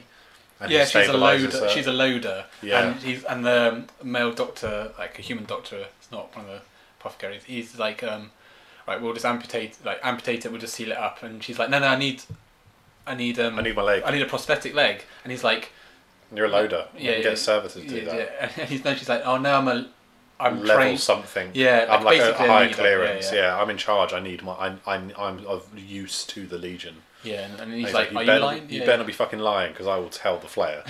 yeah, and Septimus sorts her out. Yeah, so he so it tells like a server to like set her to some like horrible, weird prosthetic, but at- least it's a prosthetic. Yeah, Yeah. so grim. Um, and there's some funny little tidbits in there, like uh, there's a there's a um, one marine like reaches out Oh, to yeah, yeah, He's yeah. like, Flayer, fix me now, fix me, don't let me die. And he's like, you'll be fine, stop touching me. He's like, I need to get back out there. And he's like, mate, you're missing like a leg, and like Yeah. you're like really bad. You're not getting back up anywhere soon. Yeah, and he he He's keeps like, I need to go to the surface. I need to get to the and he's surface. like, stop fucking touching me, and he touches him again. And out of his little uh, Vambrace gauntlet, he just whips his fingers off. Yeah. and he's like, "Flayer!" you know, I did say, "Stop fucking touching me." The, the total server to like also fix him a prosthetic. Yeah, hand. give him a new hand as well, the dickhead. Very funny. Yeah. Um, And um, also Octavia's in there, and like Octavia's trying to help, and everyone like sort of backs away from yeah, her. Yeah, no one likes being around her. Yeah, so they find even, very like, weird. They're dying. They're like, mm, Mm, don't I'd rather me. not die near you. Um, so whip through this bit. Uh, Variel has asked the reason Talos, uh, the reason uh, Septimus and Octavia had t- arrived at Xarl's funeral wasn't because it was Xarl's funeral. It was they were looking for Talos Yeah. uh, because Variel had sent them to find him and bring him to him. Yeah, and he's like, we need to talk about these like visions and your Yeah. this like. And there's it's pretty fucking crazy. Like Variel's basically challenging him. He, he's on an intellectual level with Talos. yeah. where he's like, "Why are we here?" And he's like, "What are you on about, Flayer? I'm a bit busy right now. Think, fucking use your mind. Think, why are we here?" And when Talos is like, "What?" doesn't even finish his sentence, but Ryle just backhands him. Yeah. Think about why we're here. And he's like, "I'm sorry I hit you, brother." And Talos is like rubbing his chin, like, "It's fine. I get your point." And I love the line where Ryle just turns around and goes, I'm, I accept. I'm glad you accept my ap- apology. Could you ask everyone to stop pointing their guns at me? Yeah, yeah. And it's like that camera turning around moment every single Even people Legionnaire. like like lying on like gurneys with arms lost, they've got their bolt pistol out yeah, somehow. ev- even all the first claw, all the Marines that have lost limbs and are in there bleeding out, Yeah. are all pointing a gun at Variel. And um, Talos says, "Peace, brothers." In and it, I think the spelling was in there as uh, as Nostraman. Like, Yeah. it's really like like their very whispery voice. Yeah, yeah. And he's just saying to his brothers, Variel's made a very good point. Yeah. Put your weapons down. I, I'm not annoyed. Um, but why does he do that? Why does he challenge him on thinking? Like he just wants to know the why real they're reason. here, and it and it. I think it does work. Talos is like, all right, I've got like. I'm like, it's not. Uh, so I don't know if it's a, I never really got the point that it's like he remembers why he's doing it. It's just sort of like, sort of made my mind clear for that split second. Yeah, yeah. And now I have like a proper like plan. Yeah, yeah, yeah, yeah. So it's it's very good. Um, uh, I mean, there's so- a whole bit about Variel. is like, okay, we also need to get you tested because we need to know what's going on. And Yeah, so Variel's generally worried. Like, he's like you keep bleeding out of your ears for no reason. Your visions are getting more frequent and a lot more. You don't remember them. So Yeah. is going So on? in the second book, we sort of he's Variel said like you're you're rejecting your gene seed and it's trying to make you like more than a space marine, but you Mhm. can't. So that's why you probably get the visions. But here it says Variel discovered Talos's progenoids progenoids have developed so fast they've stopped trying to make him more than Astartes, but in rebellion, his organs and his gene seed are more accepting. That's why he's probably like he now he's like they've stopped trying to make him more than a space marine and they're just trying to like kill his gene seed. yeah, so Talos is essentially dying. yeah. His body is.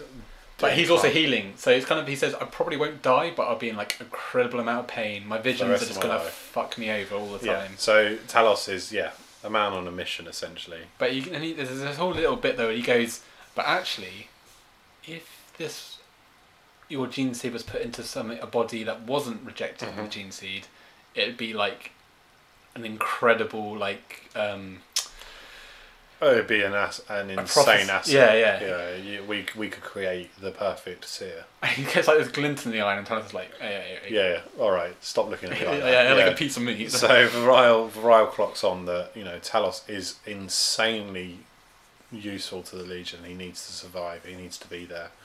Um, so they sort the ship out. All Genesis chapter are gone. People are being healed. They head back to Tsagualsa. La, la, la, la. Um, I got I got the sense that maybe Talos was wanting to use some of the people to start a legion again. well, he he does want to start a Legion. I mean, that was the Exalted set him off on that, and it does tap in on this at some point. I can't remember when. I think it's later on. Yeah, it says about But how he's like, "Oh, Variel, how's the project going?" yeah, And Variel's like got a hundred odd. Um, yeah. There's, there's a really horrible description of like Mm. There's like hundred children in his thing, but he's like lost two hundred children. He's like, oh, that's a good rate. yeah, they're like, "Oh, that's fantastic rates," and you realise that's the same for Space Marine chapters. Yeah, yeah, yeah. They'll churn through children to find a Marine.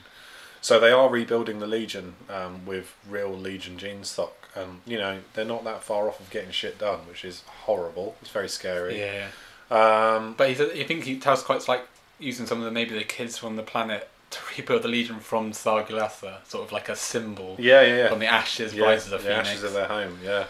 Okay, so they go back, um, and on the way there, um, it, uh, Variel does a bit more surgery on Talos, right? yeah, I think so. But he, he asks all of First Claw to be there because he needs a hand pinning him down and keeping him stable. So this is when we get a couple of chapters of dream sequences, which yeah, are just so awesome. I think the Genesis chapter sort of triggers something about the Ultramarines because they're uh, the primogenitors. Primogenitors, who were the first successors of uh, the Ultramarines chapter. Yeah. So they're like your Genesis chapter, your of Praetors of whatever, and you know you look in the. Oh, there's so many. I think they had tons actually, like absolutely tons. I think I had about hundred from the first founding. So this triggers something back to Talos' memory of when they first got attacked on Cyclosa back just after the heresy. Yeah. As every every chap every chapter that was an Ultramarine from a Primogenitor attacked the Night Lords. Yeah, so like we get we go back to the scene. We've gone back in time. It's like a hundred years prior, and he's still a bit of an apothecary, right? He's still got his Vambrace gauntlet. Yeah, on, yeah, it's basically Doesn't have his sword. He's just got a chain sword. And First Claw, and then we inter- get introduced to an original member of First Claw, Yeah. Sar Zell. Sarzel, who I thought was really cool, Yeah. like great character. He's not in it for long, but he's in it enough that you get him. He's like he's got their par- yeah. He's got a las cannon. That's his main weapon. He also carries a chain axe and a bolt pistol, I think, and he is also the main pilot of First Claw. Yeah. Um, He's just a bit of a dude. I mean, he's just like he seems guy. fairly sort of for a Night Lord. He Normal. seems normal. There's Yeah. nothing like crazy about him. He's a bit lad cannon. And he's like hanging off. There's a bit where they're getting they're on the um, on the ramparts and they see all the Ultramarines coming down and they're legging it, and then you get blown off one of the thing and he gets caught catches the edge. And like Talos is trying to pick him up. It's like if you drop that fucking las cannon, we'll I'm be to alright. pull you up, and he's like, "I'm not dropping my las Yeah. cannon." Um, but yeah, the, it's we don't need to go into it too much because it is just First Claw trying to escape, Hmm. and they're doing what Talos said. Uh, not Talos, what Varia uh, Xarl says uh, when when he comes across Tommy and earlier. Uh, we should have mentioned it. It's a great quote, and it's exactly what they're doing right now. Um, when Tam- Tamayo says to Xarl, oh, "All your friends are dead," and Xarl just turns around and goes, "Well, I know they died doing what they do when they're living, running away," and that's exactly what they're doing. Their their major city capital uh, fortress is being attacked, and their first instinct is, "Get the fuck out of here! Yeah, yeah. We're leaving." Um, so their mission is, we've got to get ourselves to a ship and get up to orbit. Yeah, so They're losing the orbit war as well. Like all their ships are being scuttled. Mm. I mean, completely. literally, it says like every chapter we get. There's mentions as they're as they're playing, they meet Silver Eagles, Aurora chapter, Nova Marines, Black Consuls, Genesis chapter, the Praetors of Orpheus. Uh, all of them. they're all there. I mean, it's always an interesting bit. Is like every time they meet one, Night Lords like because they're on the Eastern Fringe, they fought these chapters before, Yeah. so they sort of know each Yeah, one. yeah, yeah. We've got to that point where they've been around long enough now where they it's not weird to them, Yeah. which I think is really cool. But each chapter knows about the Night Lords, so Yeah. like, they've all encountered them before. So oh, we, they know we'll do this. Yeah, yeah. It's pretty fucking brutal. and he goes like he goes that fucking codex astrates or whatever it's like that's how they've gotten us like i think one of them goes oh they're all fucking doing the same thing it's like that's how they jumped us because they are on point know what Yeah. they're all doing They Well, they, they, they. So we jump ahead. They they run through the, the, the fortress and they find. They keep running into different random coloured Yeah, yeah. marines, and they can't. They keep fighting their way through, and they're just about surviving. I thought it was really funny. You know, they're having bolt gun fights down corridors, and Sar Zell is unloading a fucking las cannon Yeah, every yeah. couple of seconds. Um, you know, he's churning through two or three dudes at a time because he's just like just evaporating marines. But they realise they're taking too long, so they have Yeah. to go. They they jump into the ducks the stuff. servitor ducks Yeah. and they cowardly make their way. They get into a corridor into like an armory place and they start loading up on shit. I think that's where they find your They, as well they find Uzas, who Yeah, they're like, and, and, and Talos is like, "Ca- uh, Sergeant, Sergeant, and he's like not listening, and he's just like scuttling around looking for weapons and Yeah. ammo, and he's, he just turns, he doesn't even turn around, he's like, oh, I'm not a sergeant anymore. yeah he lost an And- honor jewel Yeah, I lost an honor jewel. I'm not even fucking in charge, and I've just lost my shit. Um, and he that that's it. And Uzas jo- joins first claw. I think there's a little bit of hint of him sort of losing it as well at that point. Like, yeah, he's it- drooling. Yeah, yeah. yeah, yeah. Um, so they that's how they meet Uzas. They make their way through the ship. They get into a horrible firefight in the um, the, the the launch bay. Yeah. They fight. They all all of the Thunderhawks have been efficient, efficiently scuttled. Yeah. They've all got they're riddled in bullets, but they find one that looks like it could fly. I think like it was slightly like melted, but Yeah, but they know that it can still Yeah, launch. yeah. They get it down. As they get in, into it, a big firefight erupts, and who saves the day? Ruven. Ruven. yeah, which you find out is original member of First Claw. I Yeah, think sort of knew about they it. but kind of wanted to abandon him. Yeah. I was like, I don't care where he is. It's like we can leave him without me. yeah, um, and but he like melts. over their heads behind the barricade that they're behind, and it's all just you know mangled, ruined metal. And then they all stop firing, and they look up, and they just see five guys just shaking in one place. And then, as their faceplate melts, they hear all the screaming, and they look behind, and it's just Ruven walking at them really calmly. Like He's melted staff, all yeah. five inside their armor. Disgusting. Um, and they fall to the floor as big piles of goo. And then, yeah, they they piss off. like, oh no, we better take him. Yeah, so they leave with um, Ruven, and then get the sky. They're they're trying to get to the Covenant. Yeah, trying to get to the Covenant. Um, they get- Everyone's everyone's like, oh my god, Talos, join my ship. Everyone wants Talos. yeah, yeah. Yeah. Because he's like, is there anyone still on rescue mission? Like, Yeah. can we join a ship? And his boss, the Exalted, is like, I'm still here. You can come to me. And he's like, cool. But everyone's jumping in, saying, oh, come on, come join my li- come join my war Yeah, yeah, yeah. Is I think there's a bit where he says um, the Ultramarines, they're like due to this whole new like how system they've set up, they've actually given all away their biggest ships to this Imperial Navy that's been Yeah, I thought that was fascinating. yeah, so they've actually got smaller, smaller, newer ships. So they're being outnumbered, but Night Lords still can put up a fight. they've yeah, the I think that's fascinating. So, like, people forget the Codex Astartes by Bobby G, Mr. Reboot Guilliman, isn't just for Space Marines. It was a restructuring of the military completely, and with the idea being that no one person could wield as much power as Horus ever did. And part of that restructure was Space Marines operating in sizes of 100, therefore not needing capital ships like Horus had Yeah, yeah. which could take on a system on their own. So they get given to the Navy, and all the Space Marines just get strike cruisers. And I say just strike cruisers. yeah. One of those can do what it wants, but you know the Night Lords have still got all of theirs. So the you know the Covenant and the Echo Domination and all the other ships, they can take on fifteen of those on their own probably. Like, so they but they are losing the orbit. Yeah, flight. they're completely They know they're they're yeah. massively outnumbered. They're outgunned. They're losing. They can't get ships onto ships because they're being blown out of the sky. Um, so they steal the they they steal the Thunderhawk um, Night Lord ship and they ping away. They get blown out of the air pretty quick. Yeah, and they get ship jetpacks and they jump into an Ultramarine Thunderhawk. Yeah. Yeah. it's pretty. It's all. It's yeah pretty intense. It's like something out like James Bond. They Yeah. steal an Ultramarine Thunderhawk mid-flight Yeah, by landing on it, taking it. Sar Zell is the first one through the door. He dies. Um, and that's how Uzas acquires a chain axe because Yeah. it was Sar Zell's. There's a nice little heirloom there. Um, and Cyrion gets knocked out the door and, And Talos- falls. yeah, and Talos- and Talos just runs and jumps. And Xarl's like, "You didn't just fucking jump, did you?"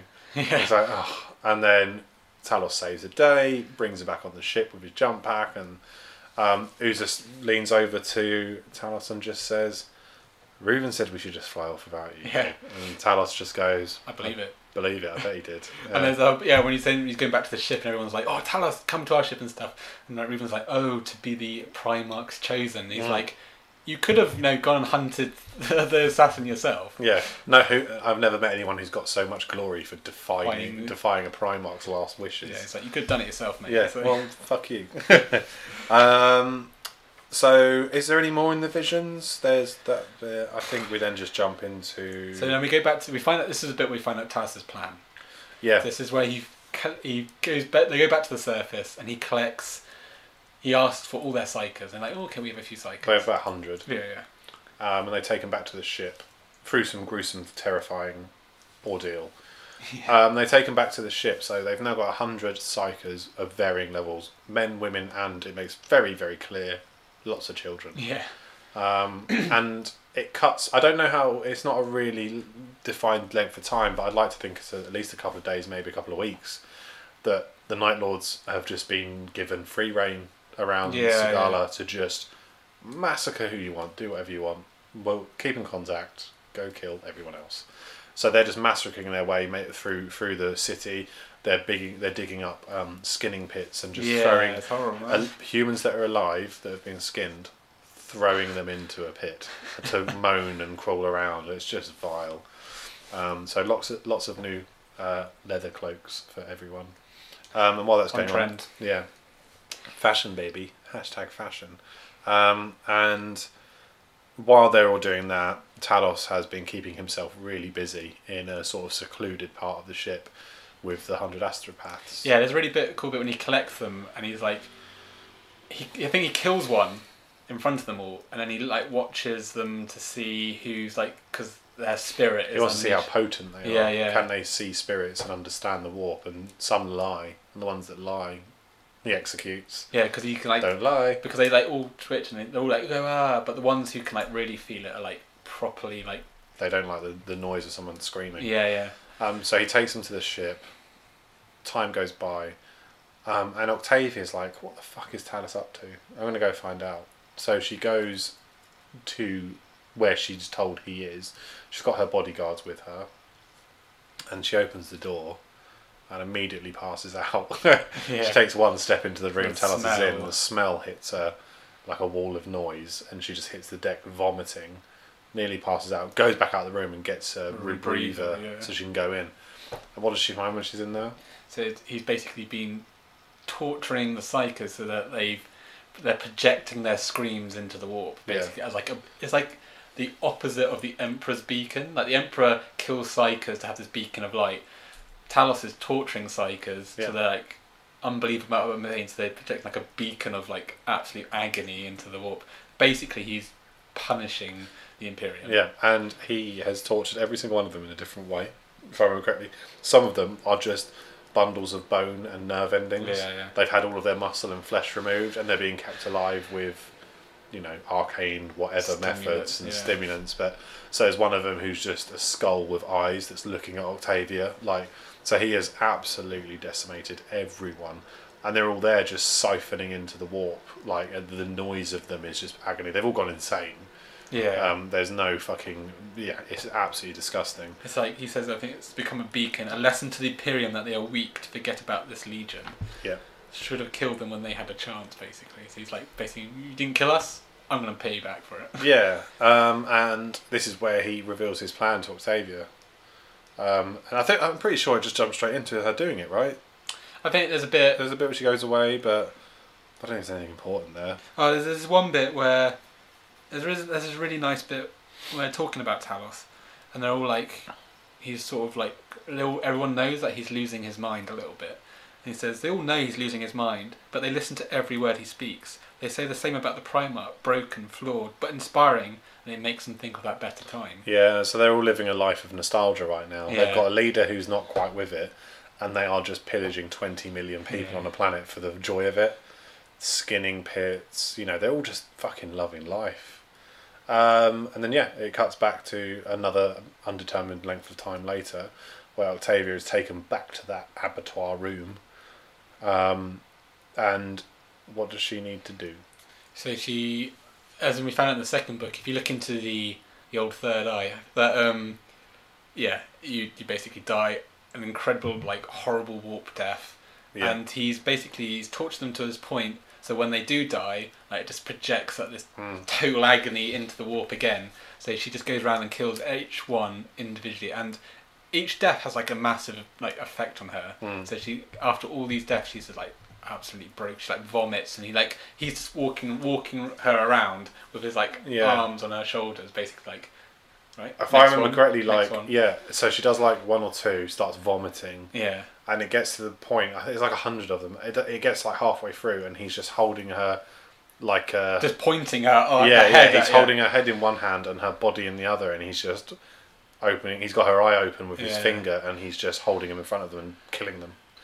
and then Um, we get this whole bit about each world in that sector because it's just projected in each. Then you get Mhm. psykers on these each world, and they hear the scream, and it just like yeah, it's yeah, yeah. total like horrible like worlds. It just is like worlds disappear and like Yeah, there's a name for it. Um, actually, no, no, that comes up later when he explains to the claws what he's Yeah, done yeah. because they don't know, they have no idea.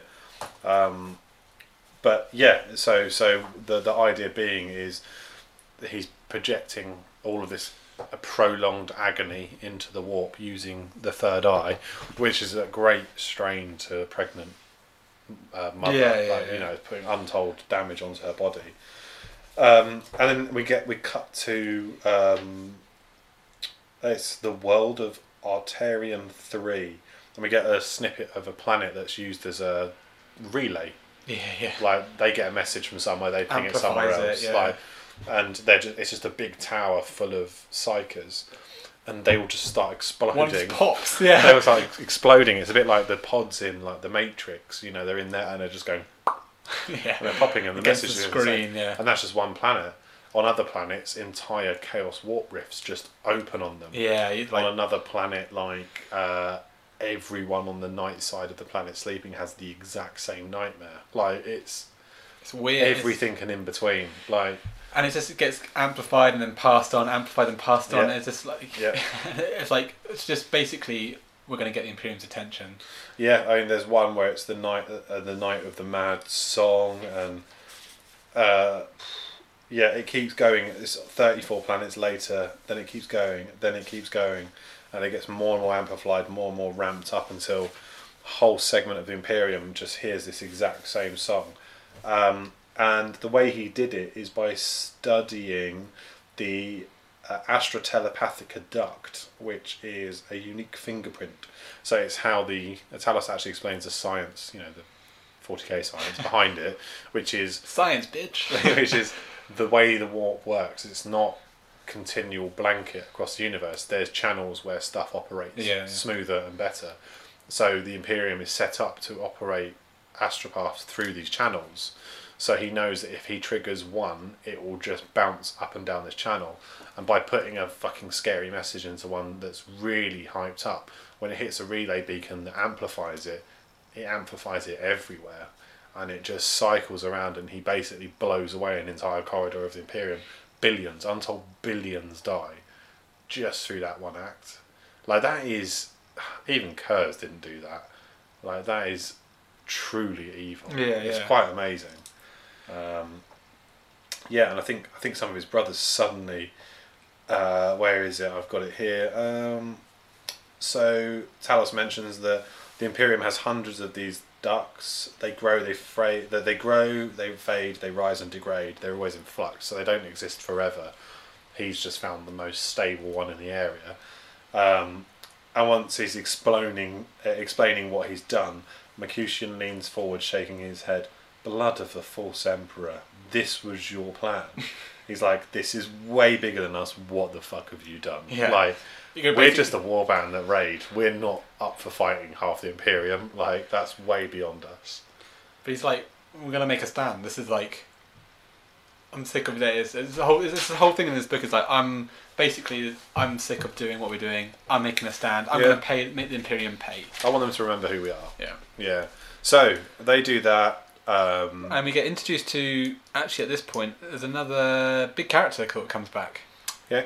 Who is it? So we get little robot man named um, Malcharion. Yeah, he's back. Malcharion, my favourite robot in disguise. Yeah. Yeah. robot in disguise.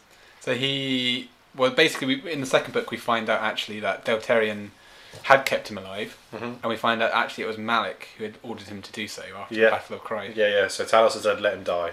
Let him uh, at the end of the first book where he fought the Blood Angel. But no, he is still alive. But he's been kept in a torturous environment for a really long time, right? Yeah, well, he's like he's going through the awakening process, Yeah. and he's like obviously he's refused before, and he's like they turn on the Vox to think, and he's just like screaming. Yeah, he's just screaming. He's in suffer. He's absolutely suffering. It turns out that Deltrian and Variel had worked out that that might be the only way to wake him up by making him scream. Yeah, yeah.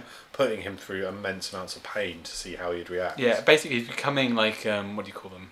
Um, the Chaos version, Oh, a hell brute. Hellbrute. So they're sort of like yeah, becoming they- like a Hellbrute through this process, and they're like, well, we could probably control him through like shitloads of stimulants and stuff. Yeah. Like maybe he might not kill us if we wake him up. What they're worried about is if they immediately wake him up, he'll just rampage and kill all of them while he, while where they are. Or the alternative, they switch it, switch the, the machine off, and he just dies. They don't want to lose the the good of that machine. Yeah, yeah. Um, and Talos is sick of it. He's like, this is bullshit. So he goes basically. He has sort of there's this whole section where he goes back down. He says Uzas is there, just sitting Yeah. listening to Yeah, it. he's just listening. He's just hanging out Love the scream. as he does. Yeah. Right? And then there's this whole bit where he tells a story about this dog he had as a kid, Mm. and like how Xarl would constantly like kick it. Yeah, yeah. Xarl would kick Talos's dog and poke it with sticks and Yeah. keep doing it and keep doing it. Until one day the dog bit Xarl. Bit Xarl's arm and give gave him a big scar. So the next morning he wakes up and the dog's dead. And Xarl had smashed its brains in Yeah. with a tire iron. I'm not quite sure what this story really reflects in the book. I think it's meant to just say Talos has an aversion to pain on things that he loves, Loves, or cares yeah. about. He's like, that didn't need to happen. yeah. So basically, he's going to say, "I'm." He has sort of sort of this. It's not really a plan. It was a plan. Really, he wants to kill me. He wants die. Malcharion, he wants to let Malcharion die. He, So he feels sorry for him. What we do if we stop the rituals? Just like leave it. and and Deltrian's like, no, No! no, don't do that. Do not do that. Yeah. You do, do not fucking break my machines. Yeah. But he's like, it's never worked before. He's often just refused to waken up. Let's Yeah. just stop it. Yeah. And like T- Talos in his mind's like, okay, it's just it's just gonna kill him. And when they stop it, actually, McCain is sort of fine. Yeah, Malcharion wakes up and he's like, what the fuck? Fuck. But it does say later that um, Talos and Uzas had to try really hard to convince him to not kill Deltrian. Yeah. Because he's woken up and he's been watching and waiting this entire time, watching this fucking android robot guy Yeah. torture him. But um, there's a really funny little bit where Uzas just goes, right at the very end, he's like, Talos, what's the name of your dog? Dog? Yeah. And Talos just is like, shut up. But then it quickly says in italic the name of the dog. Yeah, yeah. Talos remembers it. He cares about that dog. Like there's these little nods of like, oh fuck, like Talos wasn't the worst kid. He was a nice person, kind of, for a rapist Yeah. and murderer. So now Um, they've got their, their captain back, basically. Yep. And then so um, Talos tells McCain about the plan, about the psykers, and McCain goes, I admit, Talos, you are colder than I ever imagined to dream up such a fate. He's like, that's brutal, mate. Yeah, that is It's great, shit. but Yeah. fucking brutal. Um, and so yeah, he catches him up, tells him what they've been doing on the planet, letting all the guys run loose, and he's like, "That was a good idea. Well done. That's how you cement captaincy. You let your boys have some fun when they need it." And then Talos has. I, I, I read it and understood it as he he realizes his dreams are catching up with him a little bit, where he starts Yeah, yeah. hearing the sounds of running feet and the the sound of like screaming in the wind, and he suddenly realizes everything he's done is wrong. He's like, oh fuck, I've led us here for the absolute wrong reason. Bearing in mind we know everything that's we've been led along the story. Yeah, yeah. He's completely unaware. He doesn't remember any of his dreams, but now he's realizing why he's there, um, and he has a moment of panic, right? Yeah, yeah. Where he's like, we need to jump ship immediately, get all yeah, the claws The back on the ship. the Imperium's not coming. The Imperium's not coming. They're definitely not coming. We've got bigger problems. Yeah. Get all the claws back on the ship right now. We're going. And as he says that, he gets a vox bead from Cyrion, who's on the deck, Yeah, yeah. overwatching the ship for him, just saying, "We've got a problem. The Eldar are here." Um, and what happens next? So this is where they try and jump, and basically Octavia makes them keep jumping them to everywhere. and the it's Eldar, fucking insane. I think the Eldar, you know, through their own visions and know what's going to happen. Yeah. They sort of know where he's going to try and yeah. jump. So I wrote down that they jump um, oh, s- loads of times, but they're jumping. For, they've been jumping and hiding for three weeks. They get all the claws back on the ship, and they keep just. oh, They're like Octavia. We don't care where you go. Jump and just pick somewhere. Take us back out the warp, and we'll work it out when we get there. They do it for three weeks, and Talos doesn't even sleep in that time. Yeah. He just stands on the deck, just watching and waiting, trying to work out how do I outfox these Eldar. And every fucking waypoint they pull out at, there's a blockade of Eldar ships waiting for them, moving in on them. So Yeah. they're gonna they're gonna get gunned down. I The think he Eldar does it like would- thirteen times. And yeah, and they're like, oh fuck. So he calls a, a team meeting, and he tells them what he's gonna do. Yeah. What does he like, tell them? It's like we're going to go back to We're gonna go all the way back to Saga la la la la. yeah. And he's like, he's got, he's like, that's where they're herding us. Yeah. He goes, well, they're herding us there, so like, let's go back. Yeah. Cyrion says they're herding us. Like they want us in a particular place. Um, and Talos says, "Do you know what? That doesn't matter. We can. There's one place we know better than they do. Yeah, yeah, exactly. Let's pick. Uh, if if we're going to be forced to fight, let's pick the battleground. Let's pick where and when. So they go back to um, the Tsagualsa, but they go straight to well. They come up with a plan, and everyone's like, "Why the fuck should we do that? Why don't we just keep running until we eventually run them out?" And he's like, "Well, that's not going to happen. They're going. to Yeah. You know, I've had some visions. I think I know what's going to happen next." And he goes, and there's a bit like, and then there's a whole, a whole meeting. He goes, the lesson of our legion is, uh, death is nothing compared to vindication. Yeah, so let's fucking teach them some vindication. Um, so they choose to go back to their second home, um, but not just to the planet. We find out that there's a place called the Catacombs, Yeah. which is think of how high up their fortresses go. I imagine they go half that depth down, Yeah, yeah. probably there's the same for tunnels, service. and it's basically a crypt. Yeah. And what more does a Night Lord, Night Lord need than a pitch black crypt where they know it Yeah. inside out, like the back of their hands? And they know that the Eldar ships are just like they're never going to win against that shit. They're just like No. totally unbelievable uh, technology, but they're yeah, like it's on- really well written. Some of it, like how they don't move like human ships; they glide through the air and they do big loops and arcs. And human ships are they're like a blade. You know, they're going forward and powerful, and these ships are just completely outmaneuvering them. So they make a decision: don't tell the human crew, but we're gonna get to that planet by any means necessary. Yeah, so he goes, we're going to hide in the asteroid field, give us some time, and what we're going to do is basically we're going to power the ship forward, Mm. and then all Space Marines are going to jump. We're gonna fire our guns through the asteroid field. Yeah, yeah. So they like glide into it, hide, and then blow their way out of it. Um, but I found it really sad to read when I was going through it again.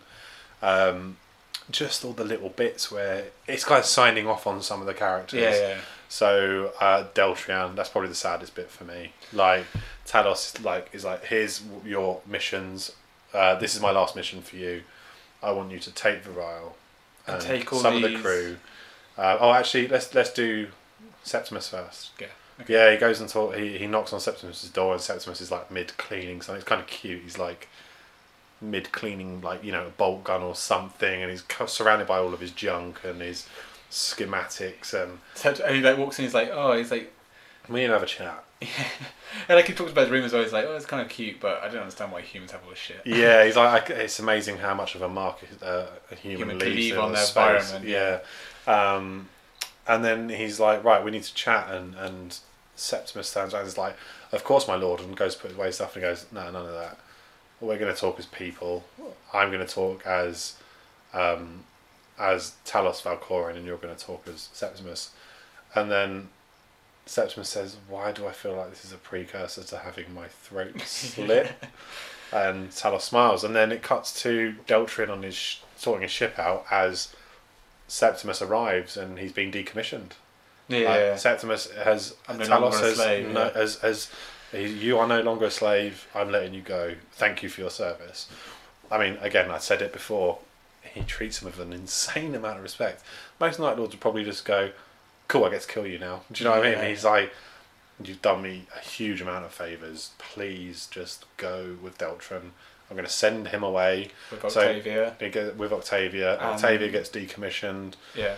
Um, but one Night Lord gets decommissioned, and he's furious about it. Yeah. Variel, Variel, who is absolutely gutted. He's like, I'm more, I'm, I'm just as much Night Lord as the rest yeah. of you. So what if I wasn't born at the time? You know, this is bullshit. I want to die by your side on this last stand on this planet. And he's like, no, you've got a huge project on your hands. yeah, yeah. You are going to rebuild the Legion. We're nothing. You've got the future. You need to leave on Deltrian's ship. And it turns out Deltrian's got his own fairly sizable ship. Yeah, I think we Which saw it in the book warp too. Yeah, it's like a little. I think it's like a little beetle or something, isn't it? It's got like it's But it carries loads. carries load and it's like covered in guns. Yeah, it carries it carry it's carrying a spare dreadnought and it's Yeah. carrying like all this cool shit.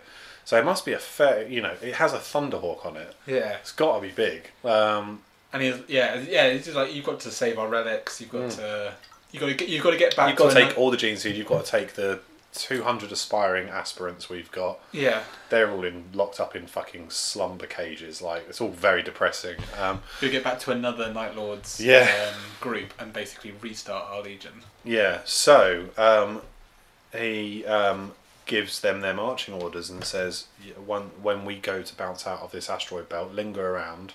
Bit Boba Fett esque in fucking episode. Yeah, yeah. Hang on the back of the yeah, garbage. yeah, hanging around, and when we bounce, you bounce too. Um, and gives them their marching orders, which is pretty sad, but I kind of get it.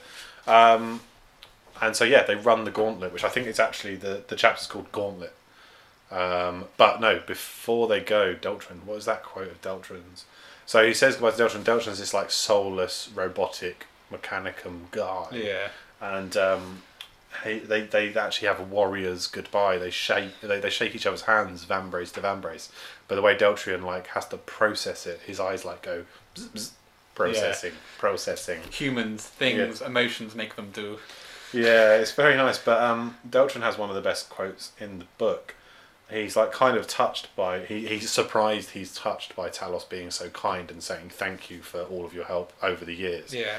And he says to Talos, Die as you lived, son of the Eighth Legion, in midnight clad.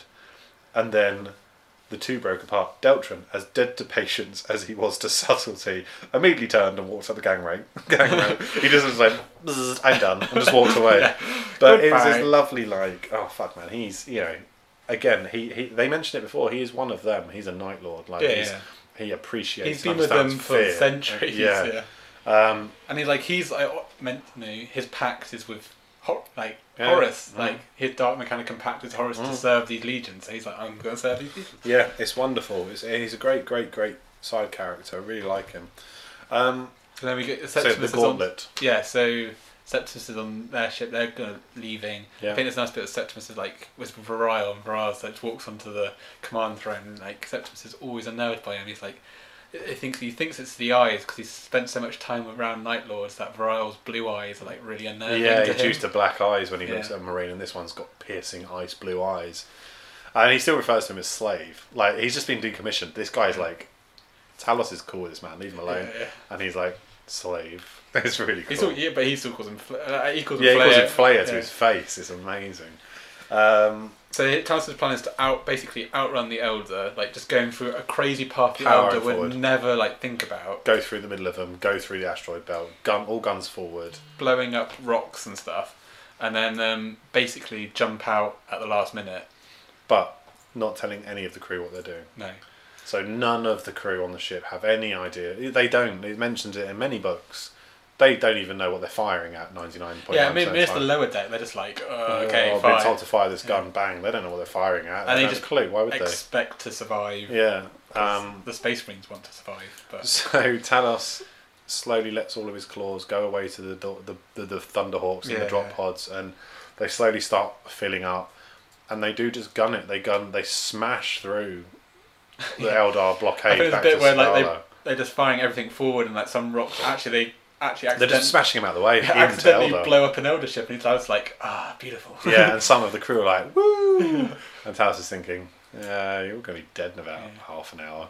Um, and they do it. They do do it. And there's a great scene where he's like, all claws deploy. And they all start getting off the ship, and everyone's like, what? Yeah, I think one of the crew. I think some of the crew around him cotton on, but they he he sort of respects their um, professionalism Mhm. because one of them goes up to like, "What shall we do now, my lord?" Like full well knowing that Oh, he's, he's going to die. yeah, yeah, and he's going to leave, but he says, "Oh, I respect him for it." Yeah. he's like, "Just carry on. You you have your orders or something." And then, so it's just Talos and Cyrion left. The rest of the crew, uh, rest of First Claw, rest of the claws are all already powering on. You know, um, I'm at, um, um, what's the, the dreadnought's name? Um, Malcharion. Malcharion. He's he's he's planet side, and Talos is like, right, we better bounce, and he doesn't even get full out evacuation. And at this point, There's no evacuation. yeah, he just starts running. but at this point, the ship's like really getting blown to bits now. Yeah. So that crew are like running everywhere, and he's butchering crew to get to the yeah, drop so. Talos and Cyrion are just like um, are cleaving their way to the nearest pods pods to get planet side with the rest of them. And we get reintroduced to a very minor character that we met earlier, who was the gun loader who had lost her leg that Septimus saved. She had already made it into a pod which for some reason had locked the door.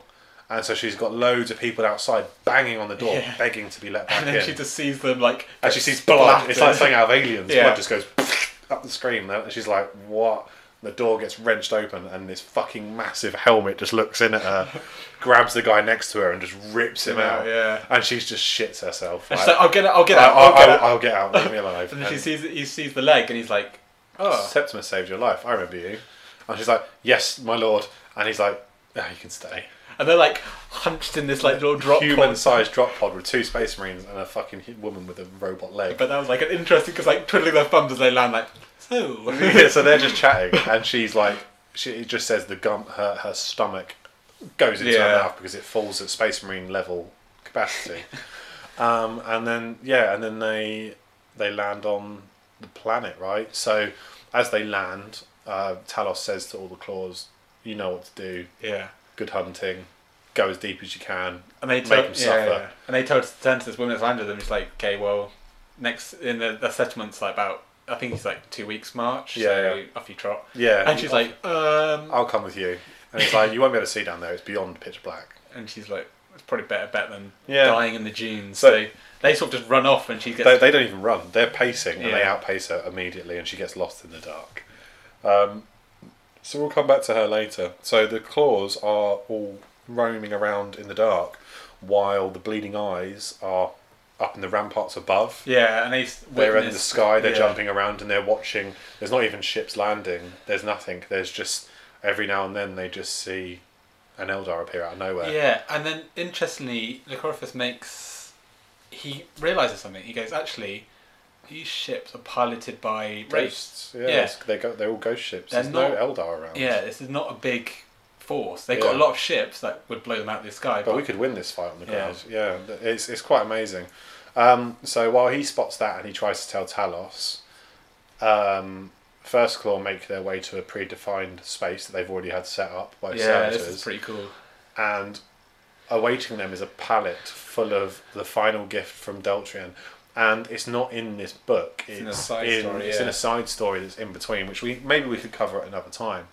But in this side story, it's one of the additional books in the omnibus, and I think it might have just been a one-off special before. It's a very short story about the Night Lords in between the second book and third book, ra- rummaging through a space hulk looking for stuff, and they come across gene stealers and brood lords. But then the bleeding eyes also stumble across some salamanders. and First Claw have to save them, and they just about kill them all while taking quite a beating. But they come across five, well, five Terminators, kill them all. And they help themselves to five new sets of Terminator armor. And Deltrian's been really busy. He's been like shaving, and he's Yeah. been like shaving off like any like Aquila and and stuff. anything he hasn't managed to shave off or do in time, he's just been hammering Yeah. like the Legion logos over the top. So some, one of them still has the Salamander's logo, Yeah. but bolted over it with iron bolts is the fucking Night Lords logo, which is just rad. And it's a really nice bit where it's like, like two of them stay on point, or two of them are like got servitors like Yeah. dress me, and it's just like. So they're getting dressed in the dark. Yeah, and they're just getting like armor plates like screwed onto Mm. them, and they're like, and they fucking like first of all like having a field day. They like come out walking like, this is fucking yeah. cool. Uzas is like, oh my god, this is amazing. Yeah, So they're kitted out, and one of the funny little side nods in it is Cyrion just chuckles to himself. He's like, "Ah, Deltrian's getting lazy."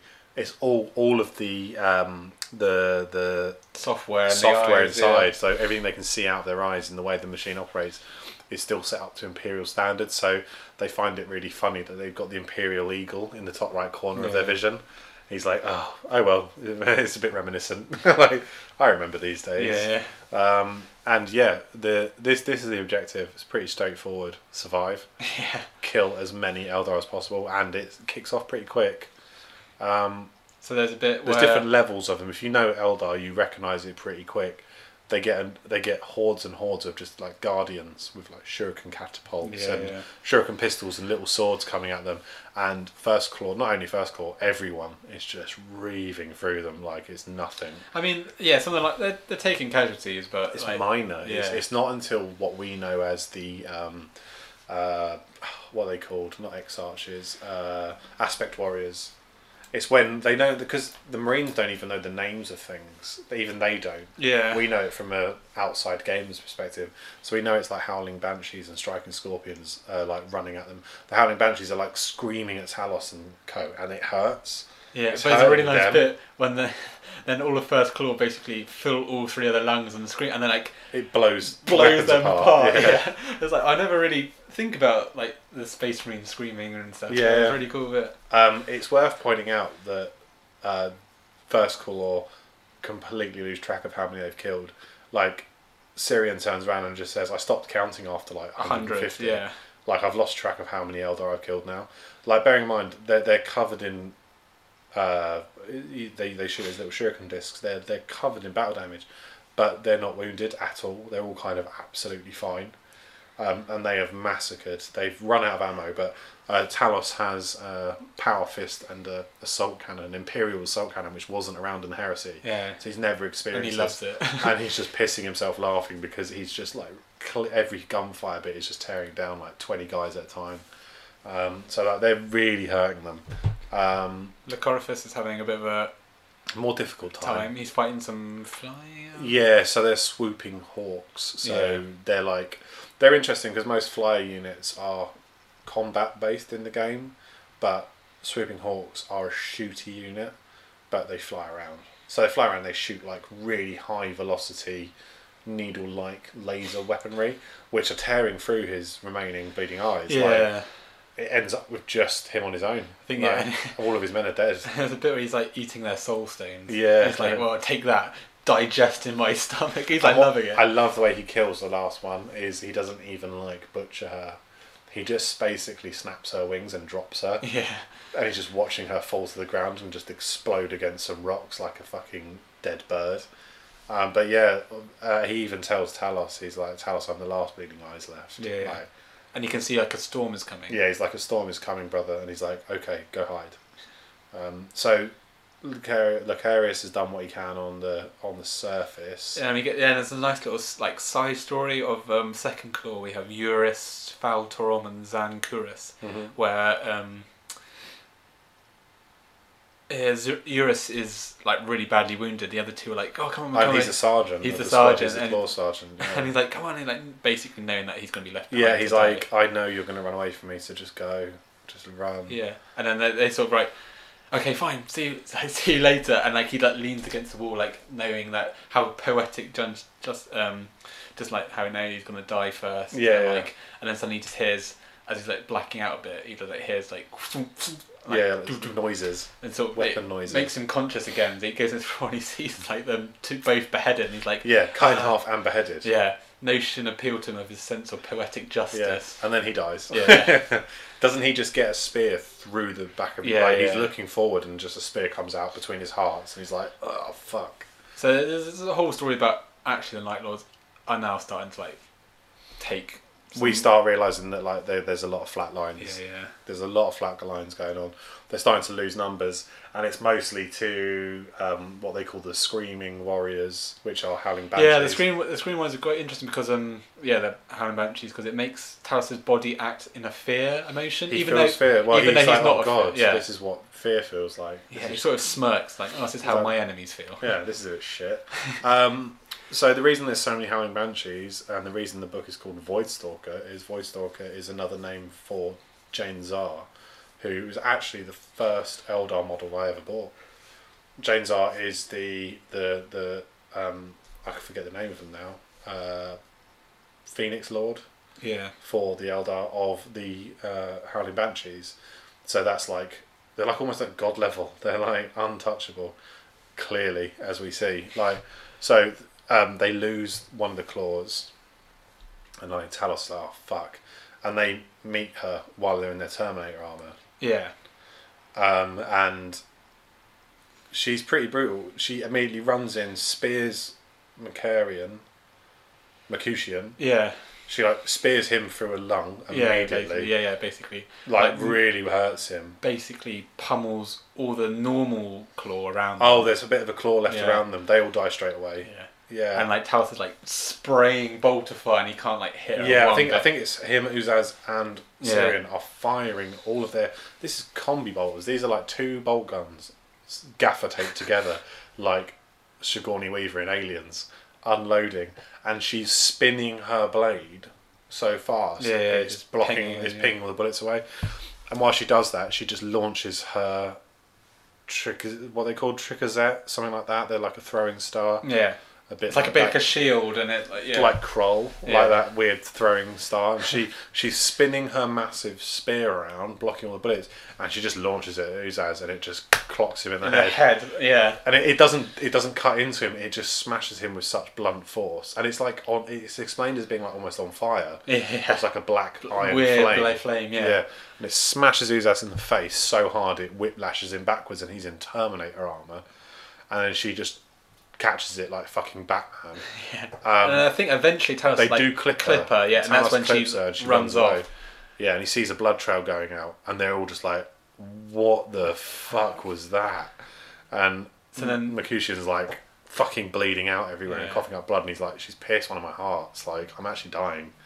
Um, And then Uzas like, they like, what was that? And Uzas like has a moment, which is where we get clarity from Uzas suddenly, it's where like a, bang to the head. To bang, him out. yeah, and Yeah. he's like, because he's like butchered Eldar, he's made them torture them, and he so he knows quite a lot about them, and he's like, oh, she's like, the the vo- he, he's, he's the one that tells him she's the Void Stalker. Yeah, yeah. So it turns out because it gets nodded to quite a few times in other bits of the previous books that Uzas was really intelligent and he was a sergeant on his way to being more than a sergeant. Yeah. Really, really smart, smart guy who has fallen down the path of blood and destruction and just no clarity. This seems to have knocked a lot of clarity back into him. Which the Um, others find really unnerving. They find it really weird, especially Cyrion. yeah. They find it really bizarre that he's talking totally normally and like Talos even mentions it. He's like, "You're old, you. Yeah. Like you're you again. This is weird." Um, anyway, they they run out of ammo in their combi bolters. They're just like, oh, "I think we need to be a bit quicker. So like back in their we're, armor." we- we've become hunted now. So Yeah, we have become the hunters. Yeah, we've become hunted. Let's become the hunters. We need to hide better. So they get out. They they spend the next hour getting out of their armor, and they take it in turns again. Mercutian goes first, and as he gets out of his Terminator armor, Just like he falls. falls to his knees. He's like really wounded. He's really fucked. He knows he's going to die, but he still gets into his power armor, gets loaded up with his heavy bolter and shit. They all get into their armor, and then they're like, right, we need to move, and it cuts then to Malcharion. Well, there's a bit. There's also another bit with um, where he's been listening to all the Eldar Vox. Oh, so he yeah. is. They've not run away because Variel has been listening because he can speak Eldar. yeah, all, all, way, the languages in the world. yeah. and he. Um, Well, he notices that the message he was expecting to hear wasn't what he thought it was. It's, oh fuck, they're desperate to kill Talos. yes. They, but they don't think he's going to die. He realizes they don't know any prophecy whatsoever. Yeah, they've just. They see a future where he survives. by, and basically he unites their legion and destroys the Ulthwé. Yeah, So they brick it. That's why they're there. So he's like, right, they're not in here in force. They're here out of desperation. Yeah, they're here because if they don't complete this mission and kill Talos, something's going to happen to him down the line where Ulthwé is wiped out by the Night Lords. Yeah, yeah. So, but yeah, so you're right. They send So goes like, "We're not legging it. We're going to go back, and we need to get Talos. and we need to get him out there. We're gonna we're gonna leave with Talos. Um, So then, yeah, and then as he said, and then it goes Mercutian, Malcharion. uh, Malcharion, sorry, uh, and he's like plodding along. It's like, He's just walking Eldar, around I come for you. Yeah, And, and then he, he- meets the. Um, he bumps into the lady who- with one leg, um, and he just spends the entire end of the book protecting her. yeah, it's really nice. He's like telling, sort of like telling his story to her. And he's Yeah. like, I'm just gonna, I want, just gonna let my power pack die down here. Yeah, I could be here for another minute. I could be here for another thousand years. It depends how long my nuclear pack wants to last. But he's like, um, I'll I've keep already, you alive. Yeah, I don't need to have a glorious end here. I've already had my glorious end. Yeah, I had another one. Yeah, another one as well. So like, I'm just happy to like kill Eldar. Yeah, and, die and he is literally just mowing down everything that runs at him. They're not even denting him, are they? They're just like scratching I his think, armor. yeah, like it, sometimes they cut like a joint and it sparks a bit. But and he just spins round on his axis. He does actually spin on his axis at one point and Yeah. just like cleans everything out around him. It's great. And he's just like setting them all on fire with his flamer and gunning. It's just he's having a great time. Um, and yeah, he's protecting that lady while he's at it. Um, and then yeah, and then we cut back to First Claw, who are now all back in their yeah, it's pretty armor. inspiring because it goes back to how descriptions of them and like you're like, oh, cool. We get one last, one last full-on description of the cracked uh, imperial symbol on his chest, and So Talos is still aiming to do this like die glorious end. So he's like, let's end this. I was bored of living anyway. yeah, and they start running. they Yeah. start running away from the noise, um, and mm, um, Mercutian's getting slower and weaker. He's bleeding out in his armor, Yeah. and he knows it. And he says to them, it gets to the point where they're carrying him, and he- They're like other claws who do him. just run away, they do. The first claw are loyal. They're like, no, you'll come in. They start dragging him, and then they get. I think this is where they start. Then this is when Variel voxes them and goes like, tells them what's happening. Yeah, yeah. And they're like, um, just like, mate, Talos, you've got to survive. So you've Yeah. just got to leave me now. yeah, look, do what Variel was saying. Tell us, get back to the surface. Let's get let's get you out of here. I can I can, I'll have an honourable death if I help that be, be a thing. Yeah. Um, and he convinces them to leave him in a corridor. And I pictured it in my head as this really small, narrow Yeah, corridor, yeah. kind of like Vasquez in Aliens, where Yeah, she's yeah. trapped in the viaduct. And he turns around and he's just like, "Let's do this." Yeah. He just got his He hears the footsteps of her and running. it's really fast. And he just, yeah, I mean, they first of all have kept running. It goes on a what they're running for a lot longer, um, and then yeah, he, he just sees her coming very quickly, and just unloads his heavy bolter at her, and then it cuts and comes yeah, back, yeah, come and back. he's on the floor. But and he says that he's clipped her a few times as well with heavy bolter, but and then he's she's like got him pinned right, so she just stabs him through with her spear, and he does the whole like grabs the spear and pulls it closer into her. Yeah, so he's trying to get closer, and she just rips it back out of him, and that's that's when like that's just ripped his organs out the front of him, and he falls to his knees, and he's he's completely dying, and Mm. his vision goes. He gets that grey blanking out to the world, and she's like mocking him a little bit, and just as she, he he he hears a footstep next to his head. And she's walking away, and she's like mocking him, like, "Oh, you like yeah, you, got- you scum monkey, whatever. and with the last ounce of strength, he pulls his gladius out of his shin and just fucking impales it through her the leg. shin, yeah." and it's like, "Try, running, now." bitch. and that's when she just does one final jab and twists and ends his life, and that's the end of Mercutian. Which he is says he dies sad. grinning. He dies grinning, which is fucking hilarious. I love that, that he'd impaled it in her, twisted, and didn't pull it out. So she's probably she's probably running around with a fucking knife through her leg, um, which helps later um, because she's wounded. Um, and then they get the first claw get to the surface, and Talos is like, right, everyone scatter into the ruins. We need to avoid her. Um, they're about, they're a couple of minutes away in Blackened. They're going to grab us, and then we're going to go back to the ship and get out of here. Um, and they meet up with Loca- Lucoryphus, Lucoryphus is there. He comes to meet up, and they all go hiding. And then this is this was like the twist of the book for me. Yeah, because it's it. hinted previously. We had little scenes where Cyrion's. We find that he's been going down to eat crew, and there's a bit where the bleeding eyes see him, And they challenge him. challenge him. Yeah, like oh, like you know, like tweeting birds in the Yeah, rafters. They're like, if you do anything to threaten Talos' structure, we'll kill you. yeah. Yeah. Um, And so um, Uzas's clarity. yeah, it comes Comes back to to it's like I'm wearing red because of you. Yeah, why have I got Sinner's hands? Oh, it's because of you. Yeah. You've ruined my life. And it, it basically it pours out of Uzas. So they've all gone to scatter and hide. And again, Talos' visions are catching up with him. And we remember from back in both the other books, he remembers seeing Uzas kill Cyrion. Cyrion, yeah. He sees him cut his head off. Um, so he's always had it worry uh, as a worry in his head that Uzas will kill Cyrion. Um, and but Uzas is like totally clear, and he's like they're up on this rampart trying to hide from Yeah, the yeah. Void Stalker, and He's like you. how fucking dare you? Yeah, yeah. like, like, you've I'm my sinners, but you're like the weak one. He wouldn't You're even admit to one. it. Yeah. and and he realizes he's like, yes, I've butchered my fair share of crew like any other. But I wear. I. I've on. I've. I've always. Um, I've always said I've done it. I yeah. didn't do half. I, he was like, how many do you reckon I've actually done out of the hundreds I've been accused of? He's like, I bet it's not even half. I bet the other half was you, Cyrion. Yeah. And Cyrion's like, yeah. so what? You damn. It's like yeah. You. He's like. He's like you damaged. You basically damaged me in front of the Legion. In front of Talos, you made me this like monster. And he's yeah. like. He's like you damaged yourself in their eyes, forever screaming about your blood god. Yeah. And um, just as he does that, he does a bit of a Han Solo shoots first, where Cyrion whips out of his sword. Yeah, I think there's a bit where like he says like I don't. No, It's not. I think he says actually I'm not going to kill you. I want, just wanna-" want you to confess confess to Talos, Talos. and you wear the sinner's red. Yeah. Um, and Cyrion whips his sword out and tries to cut Uzas's throat, but Uzas is too quick for it. Moves out the way of the swing, and they're up on a fucking huge rampart. And he just fucking boots him down, off. Yeah. He kicks him off in. Oh, yeah, yeah, He, then he Uzas kicks his, him. Yeah, he kicks he kicks Cyrion in the chest straight off this fucking rampart. God knows how far. And Cyrion lands in rubble, and he's buried to his waist, and he can't pull himself out. And Uzas just comes up to him and he's like got his chain axe and he's like, I'm gonna fucking end you now, you piece of shit.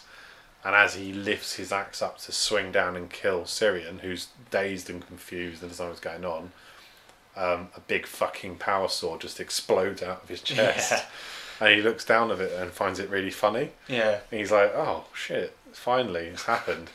And the sword sucks back out of him and Talos just rages at, Yeah. at him for like, Because I could have killed where- you years ago, you piece Yeah. of shit. So this is where there's a vision. Yeah, Talos had that vision, and he's like, "Oh, it's on here, not on Crythe." Yeah, he- so that's why Talos was there to save Yeah. Cyrion, is because he, he he saw this whole thing play out already, and that's the sad bit is. um, Uzas did nothing wrong. Uzas, Uzas didn't do the things he was accused of wrong.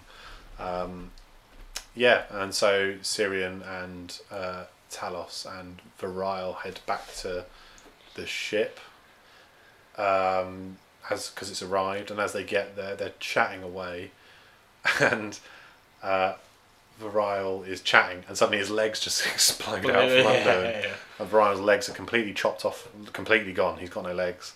And there's the Void Stalker, and it's just Cyrion and Talos. And And Lycoris. oh, and Lycoris, yeah. And they all jump her and try and fight her, and she pretty quickly skewers Lycoris and puts him out of action. Yeah. She throws her spinning star Thing, black thing, yeah, and Ah. Cyrion. at Cyrion, and it goes into his chest and like melts. motor trade like fucks his chest up and rips his organs out and he just falls to the floor dying um, and then Talos she skills through the heart if I remember Yes, yeah. she pierces him through the heart and then he he cuts her or he, she gets so hurt she runs away they have fucked her up and she needs to leave um, but Talos goes over to Cyrion and Cyrion is Yeah, Yeah, so we get to, this is a bit where yeah, so he's in, he's injured her again, but his sword's broken. He's like Yeah. completely fucked. And then this is the bit where you see in the prologue, he clicks in where he's Yeah. like on the battlements, it's raining, Yeah. and she's next to him, yeah, yeah. and then he just starts laughing as Septimus comes up in the Thunderhawk Yeah. and just like starts blasting her with a Yeah. heavy bolt, and she runs away. But he, she runs away, and he doesn't chase after straight away like it does in the prologue because he goes back to Cyrion and Variel, and he checks on the Coriphus, who's Yeah. out cold. Well, We don't know. pres- he She's thinks- been skilled. She's skilled him twice. yeah. to make So I sure think he's dead. he. Um, Talos thinks he's dead. You Yeah. think, and then Cyrion's dying. And Cyrion's dying, and he goes and talks to Cyrion, Yeah. and he says to Cyrion like, um, uh, no, Cyrion says, "Don't, don't let Variel take my gene seed." Yeah. it's tainted and Talos is like basically kind of like okay like so he didn't realize how Yeah. yeah. Cyrion knows he's fucked up and he's fallen to Slaanesh quite heavily he doesn't want his genes to be tainted legion but then and then he dies uh, well Talos is like I'm going to take this and Cyrion laughs that he's taking all of these grenades off of him and taking Yeah. all his ammo so Ver- Talos is going around collecting all of these explosives and Cyrion dies and with it the biggest fucking shame of the book, which is you ne- Talos never finds out that Yeah, Uzas was um, not guilty for what he got his sinners hands for. It's really sad. Sad, is, Like, yeah. You feel really like this Talos. Talos, you know, Talos thinks Uzas was a scumbag. He wasn't as bad as you think. Like Cyrion was worse. Um, but anyway, yeah, he goes up to Variel and he's like, Variel's like, I'm fi- I'll be fine. He's like, I've stabilised myself. Yeah. I feel fine. I, I I've just not got I any legs. bleed out. Yeah. yeah. So Variel's quite happy to just sit on the ship and wait. Someone will come for me, basically. He's like, Yeah. for your screams and that the le- somebody from the Legion will come. Yeah, yeah. So he just sits there and waits. Um, and yeah, Talos takes his grenades and ammo as well. He's like, "You don't need these." And Variel gets annoyed at being touched. I really like that, but he's like, "Fucking stop touching me!" like, so he takes all of his grenades off him, and then he goes and hunts down the Void Stalker. And again, it cuts to no fight. Yeah. It does that thing again, which I really like, where it cuts to um, they're not even. It doesn't show any fighting. It's just Talos pretty battered, and the Void Stalker's quite hurt by this point. I think he's cut her arm off. Yeah, yeah, yes, he did in the first fight. Yeah, Yeah, he's, yeah. he's he managed to cut her arm off at the elbow, which is why she ran away. Uh, but it, Talos is right near death's door. He's bleeding out. He's lost one heart doesn't work. His lungs are punctured. I think his face is completely fucked as Mm. well. Like he's lost an eye and all this Yes. shit, and he's coughing up blood. And as one last hurrah, he just makes sure she's close enough as he releases her. I think she spears him again, doesn't she? Yeah, she just- spears him and he grabs it, pulls her in, and just drops a grenade, and he's covered in grenades. And I think he that's- said that he died as he like um, he, uh, he died as he lived. Uh, Just oh, what is it? staring silently up at the world or something. Yeah, um, but yeah, we uh, that is the end of Talos. Talos dies, killing. Well, does he kill her? Uh, what was it say? Talos. Oh, we finished. Talos Valkoran of Nostromo died much the same way he'd been born, with black eyes open, staring at the world around, and silence on his lips. Yeah, it's fucking heavy. R.I.P. Talos. So Talos does die. He he dies, taking her out. She does. Does she die then, or that is the end of her as well? yeah, right? she just gets. she's like a bits. charred corpse in Yeah. the corner. Yeah, and that's it. Um, that's the end of that chapter of. Well, and, and we But also find again- Malcharion, and like Malcharion sort of. Then he trots up out of the surface. and Yeah. He's like totally battered dreadnought, Yeah. and he just sees um, Talos who says, and she asks uh, the human was like, "Oh, what will you do now?" And he says, "Oh, I, I, I have to finish everything for that boy." Yeah, so he's like picking up the mantle for. He realizes what Talos has done, and it's just like, oh man, it's gone full circle. Yeah, Like he's gonna pick the chapter back up and pick up his legion, which is fucking great. Um, so that that's the end of Talos's arc, really, um, and we get an amazing, amazing prologue um, where it cuts to Epilogue. Uh, epilogue, sorry. Um, it must be there's three of them, isn't it? There's one where it's all about the world, and you just like vox chatter from all the world from the Yeah. beacon. And all like, and they're like, oh, "Where is it coming from?" Oh, it's coming from here. Let's go and investigate, Yeah, kind of thing. Then it cuts to uh, Septimus and Octavia, um, where we find out their real names, which I cannot remember for the life of me. Can you? uh, well, Octavia's Eurydice, always, and and he is Koreth. Koreth. We find out Septimus's real name is Koreth. So they're on, they're on like a slave ship, and they're like, so what they did is they took the ship, flew to one of the nearest cities on the planet, and waited for the Imperial relief Yeah. because of the beacons. And um, Septimus takes up a job as a labourer to so that they can embed themselves into the Imperial Society and yes, hide. yeah, yeah. Um, but Octavia has the same nightmare every night of waking up to Variel coming appearing in front of her. because as we know, She's pregnant and he threatened her. And Talos said when to Septimus and Octavia when he let them go, whatever you do, keep running because Variel will come for your baby. yeah, because he want basically he's got he knows that if he gets Talos, he, Talos has blown himself up as well because he doesn't want the gene seed, Yeah. his gene seed to be taken because he knows if Ryle gets his gene seed and puts it into someone who won't reject it, Yeah. he'll be like the ultimate prophecy. Yeah, yeah. So he, yeah, so their their, story ends with them waiting relief from an imperial ship, and they made a new friend while they were waiting, which is the lady with the metal leg. That Yes, she, she's yeah, with them. She's been helping look after the baby, yeah. um, which is a lovely little tied up knot. That she survived. Yeah. Yeah, it's like oh god, th those three human characters that made it onto the planet are, are, are there. Never find out what happens to Deltrian, but in the final prologue, we're introduced to a new character. We're introduced. Well, the- it's called Epilogue Tartarus, Prophet of the Eighth Legion, and you're like, Prophet, what? prophet of the Eighth Legion. Hang on, didn't he just die? Yeah. And it, So- and the whole way through this, it just calls says the prophet. Yeah, the he's prophet. referred to as the prophet, and There's like a meeting of all like the claws and like other groups of Night Lords. they've all come together in one place. And this one place is just before the Battle of Cadia. Yeah, and This is um, as Abaddon's about to go and take Cadia, which is very close to where we are now in the yeah. history. and we you see that goes the prophet walked down and he was met by Lucoryphus, and you're like, oh, oh, Lucoryphus is walking upright. yeah, and he's alive. Wow, okay. Lucoryphus is walking around upright, and he's alive. And then we're Um, also introduced to Malek and Garadon, the Atramentar Terminators. Where the fuck have they been? yeah, and then there's introduced like a whole. It says like, oh, They actually joke about it. They're like, "Oh, you think we joined the Red Corsairs?" Corsairs, yeah. As if you if you only knew what we were up to. so there's like There's a whole story there that I'd love to know. Um, and last but not least, Variel. yeah, This is the prophet of the Legion's claw, essentially. Like these are his first men. They're walking with him, and Variel's asking him pretty mundane questions about like, "Oh, uh, you'll be pleased to know that the newest batch of recruits are great. Um, I've had good success rates." And then Lucoryphus drops. He's like, "Yep, newest inductees into the blood, uh, into the bleeding eyes. I'm now at 300." yeah. Got 300 bleeding eyes. It's like, what have they been up to? Um, so Talos's initial plans are paying off. Like, clearly seems like he's rebuilt a legion a little bit.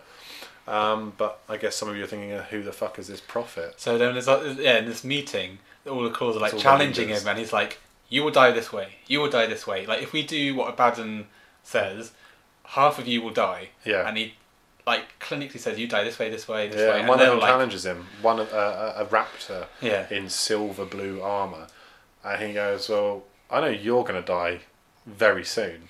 And he's like, "Who the fuck do you think you are, prophet?" And his head explodes, and one of the Atramentars just standing there with his Yeah. combi bolter, just looking at him.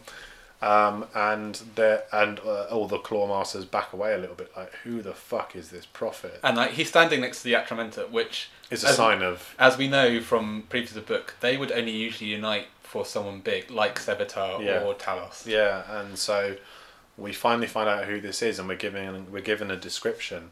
He takes off a winged helmet with a mark rune on the forehead, and places it on the table, and he's got a really young face. He looks far too young to be a legionnaire of the heresy. Um, Yeah, and he said, "You're not Talos. This is a trick or because they think Talos might be alive because Yeah. they've heard his prophet, and they're like, "You're not Talos. You're definitely not Talos." And they describe his armor very quickly. He's wearing um, a, a, a chest piece with a broken aquila. yeah, He's got um, flayed skin cloak. He's got little bits of every member of First Claw. yeah. The prophet's helm was studded, a brutal affair with a skull-painted faceplate, sweeping ceremonial, ceremonial legion wings raising up into a crest. The skull's eyes were uh, black with black lightning bolts coming down. like Uzas. Yeah. Yeah. So he's got these little nods to all the original members of First Claw, um, and he's got a clearly newly reforged power sword because uh, Aurum Chain- was yeah. gold, and it and changes this color one is point. now yeah. silver because it's been reforged.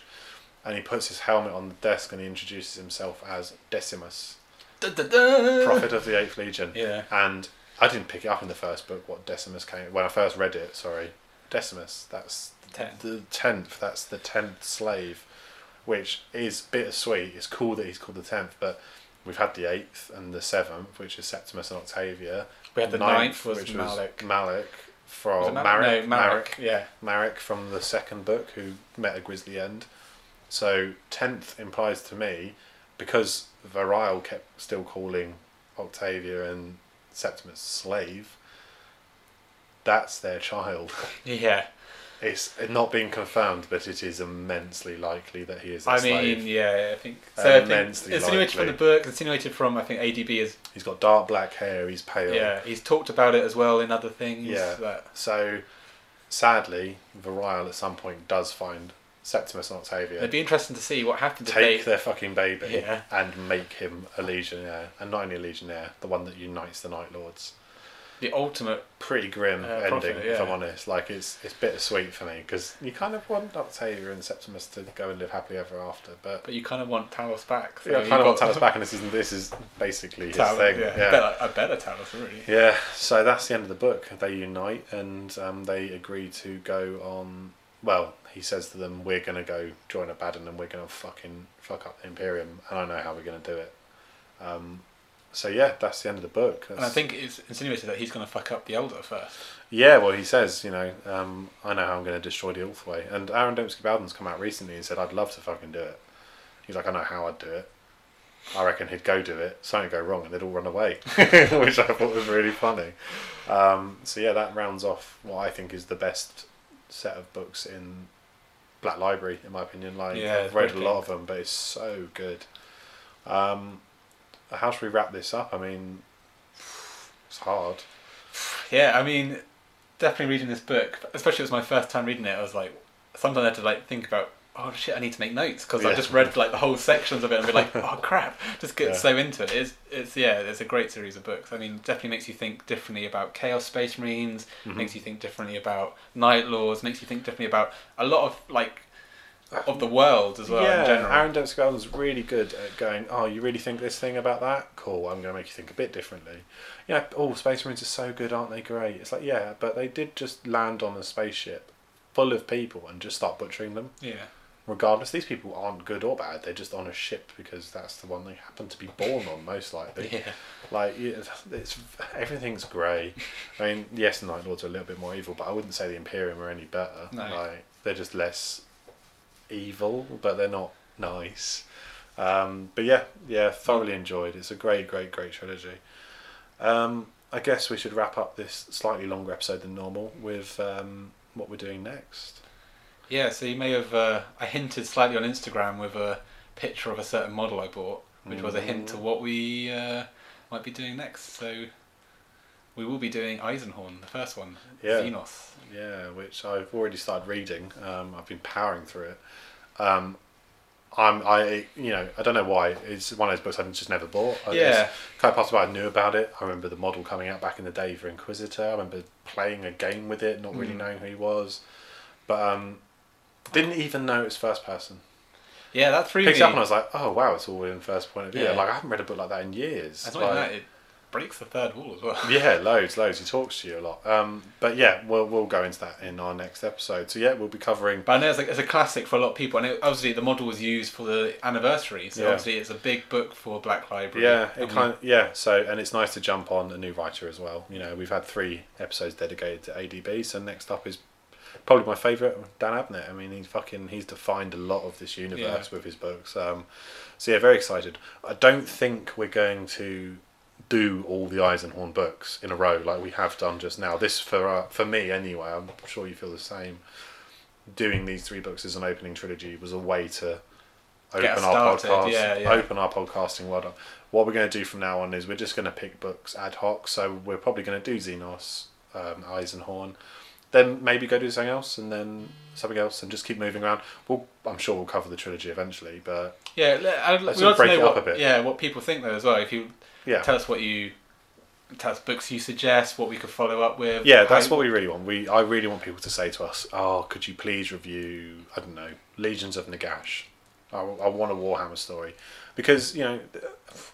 I've got a big habit of just living in the world of Horus Heresy. I mean, I've just spent three months doing nothing but read about Night Lords. Yeah, So I need to break it apart. But I know what I'll do. I'll just retreat back to Horus Heresy and probably read about them there. So yeah, please do give us some guidance on what you'd like to hear. Um, but yeah, that's it from me. I think it's been a long episode. Ready to go to bed. yeah. Yeah. There's a lot of good stuff in this one though. Yeah, I hope you guys enjoyed. Do contact us on um, email, Instagram, Facebook, Twitter. We'd love to hear back about what you guys think of the opening trilogy. Um, who knows? One day we might be lucky enough to get ADB on and do a special, but we shall see. That'd be the dream, you right? just rip us apart. Yeah, you, You, got, got, it all this wrong. You got this wrong. That's not what Yeah. it means at all. Yeah, they're all assholes. What are you on about? They're the best guys ever. yeah. Um, so yeah, thanks for listening, and we'll be back next month with Eisenhorn. Night. Peace. Peace.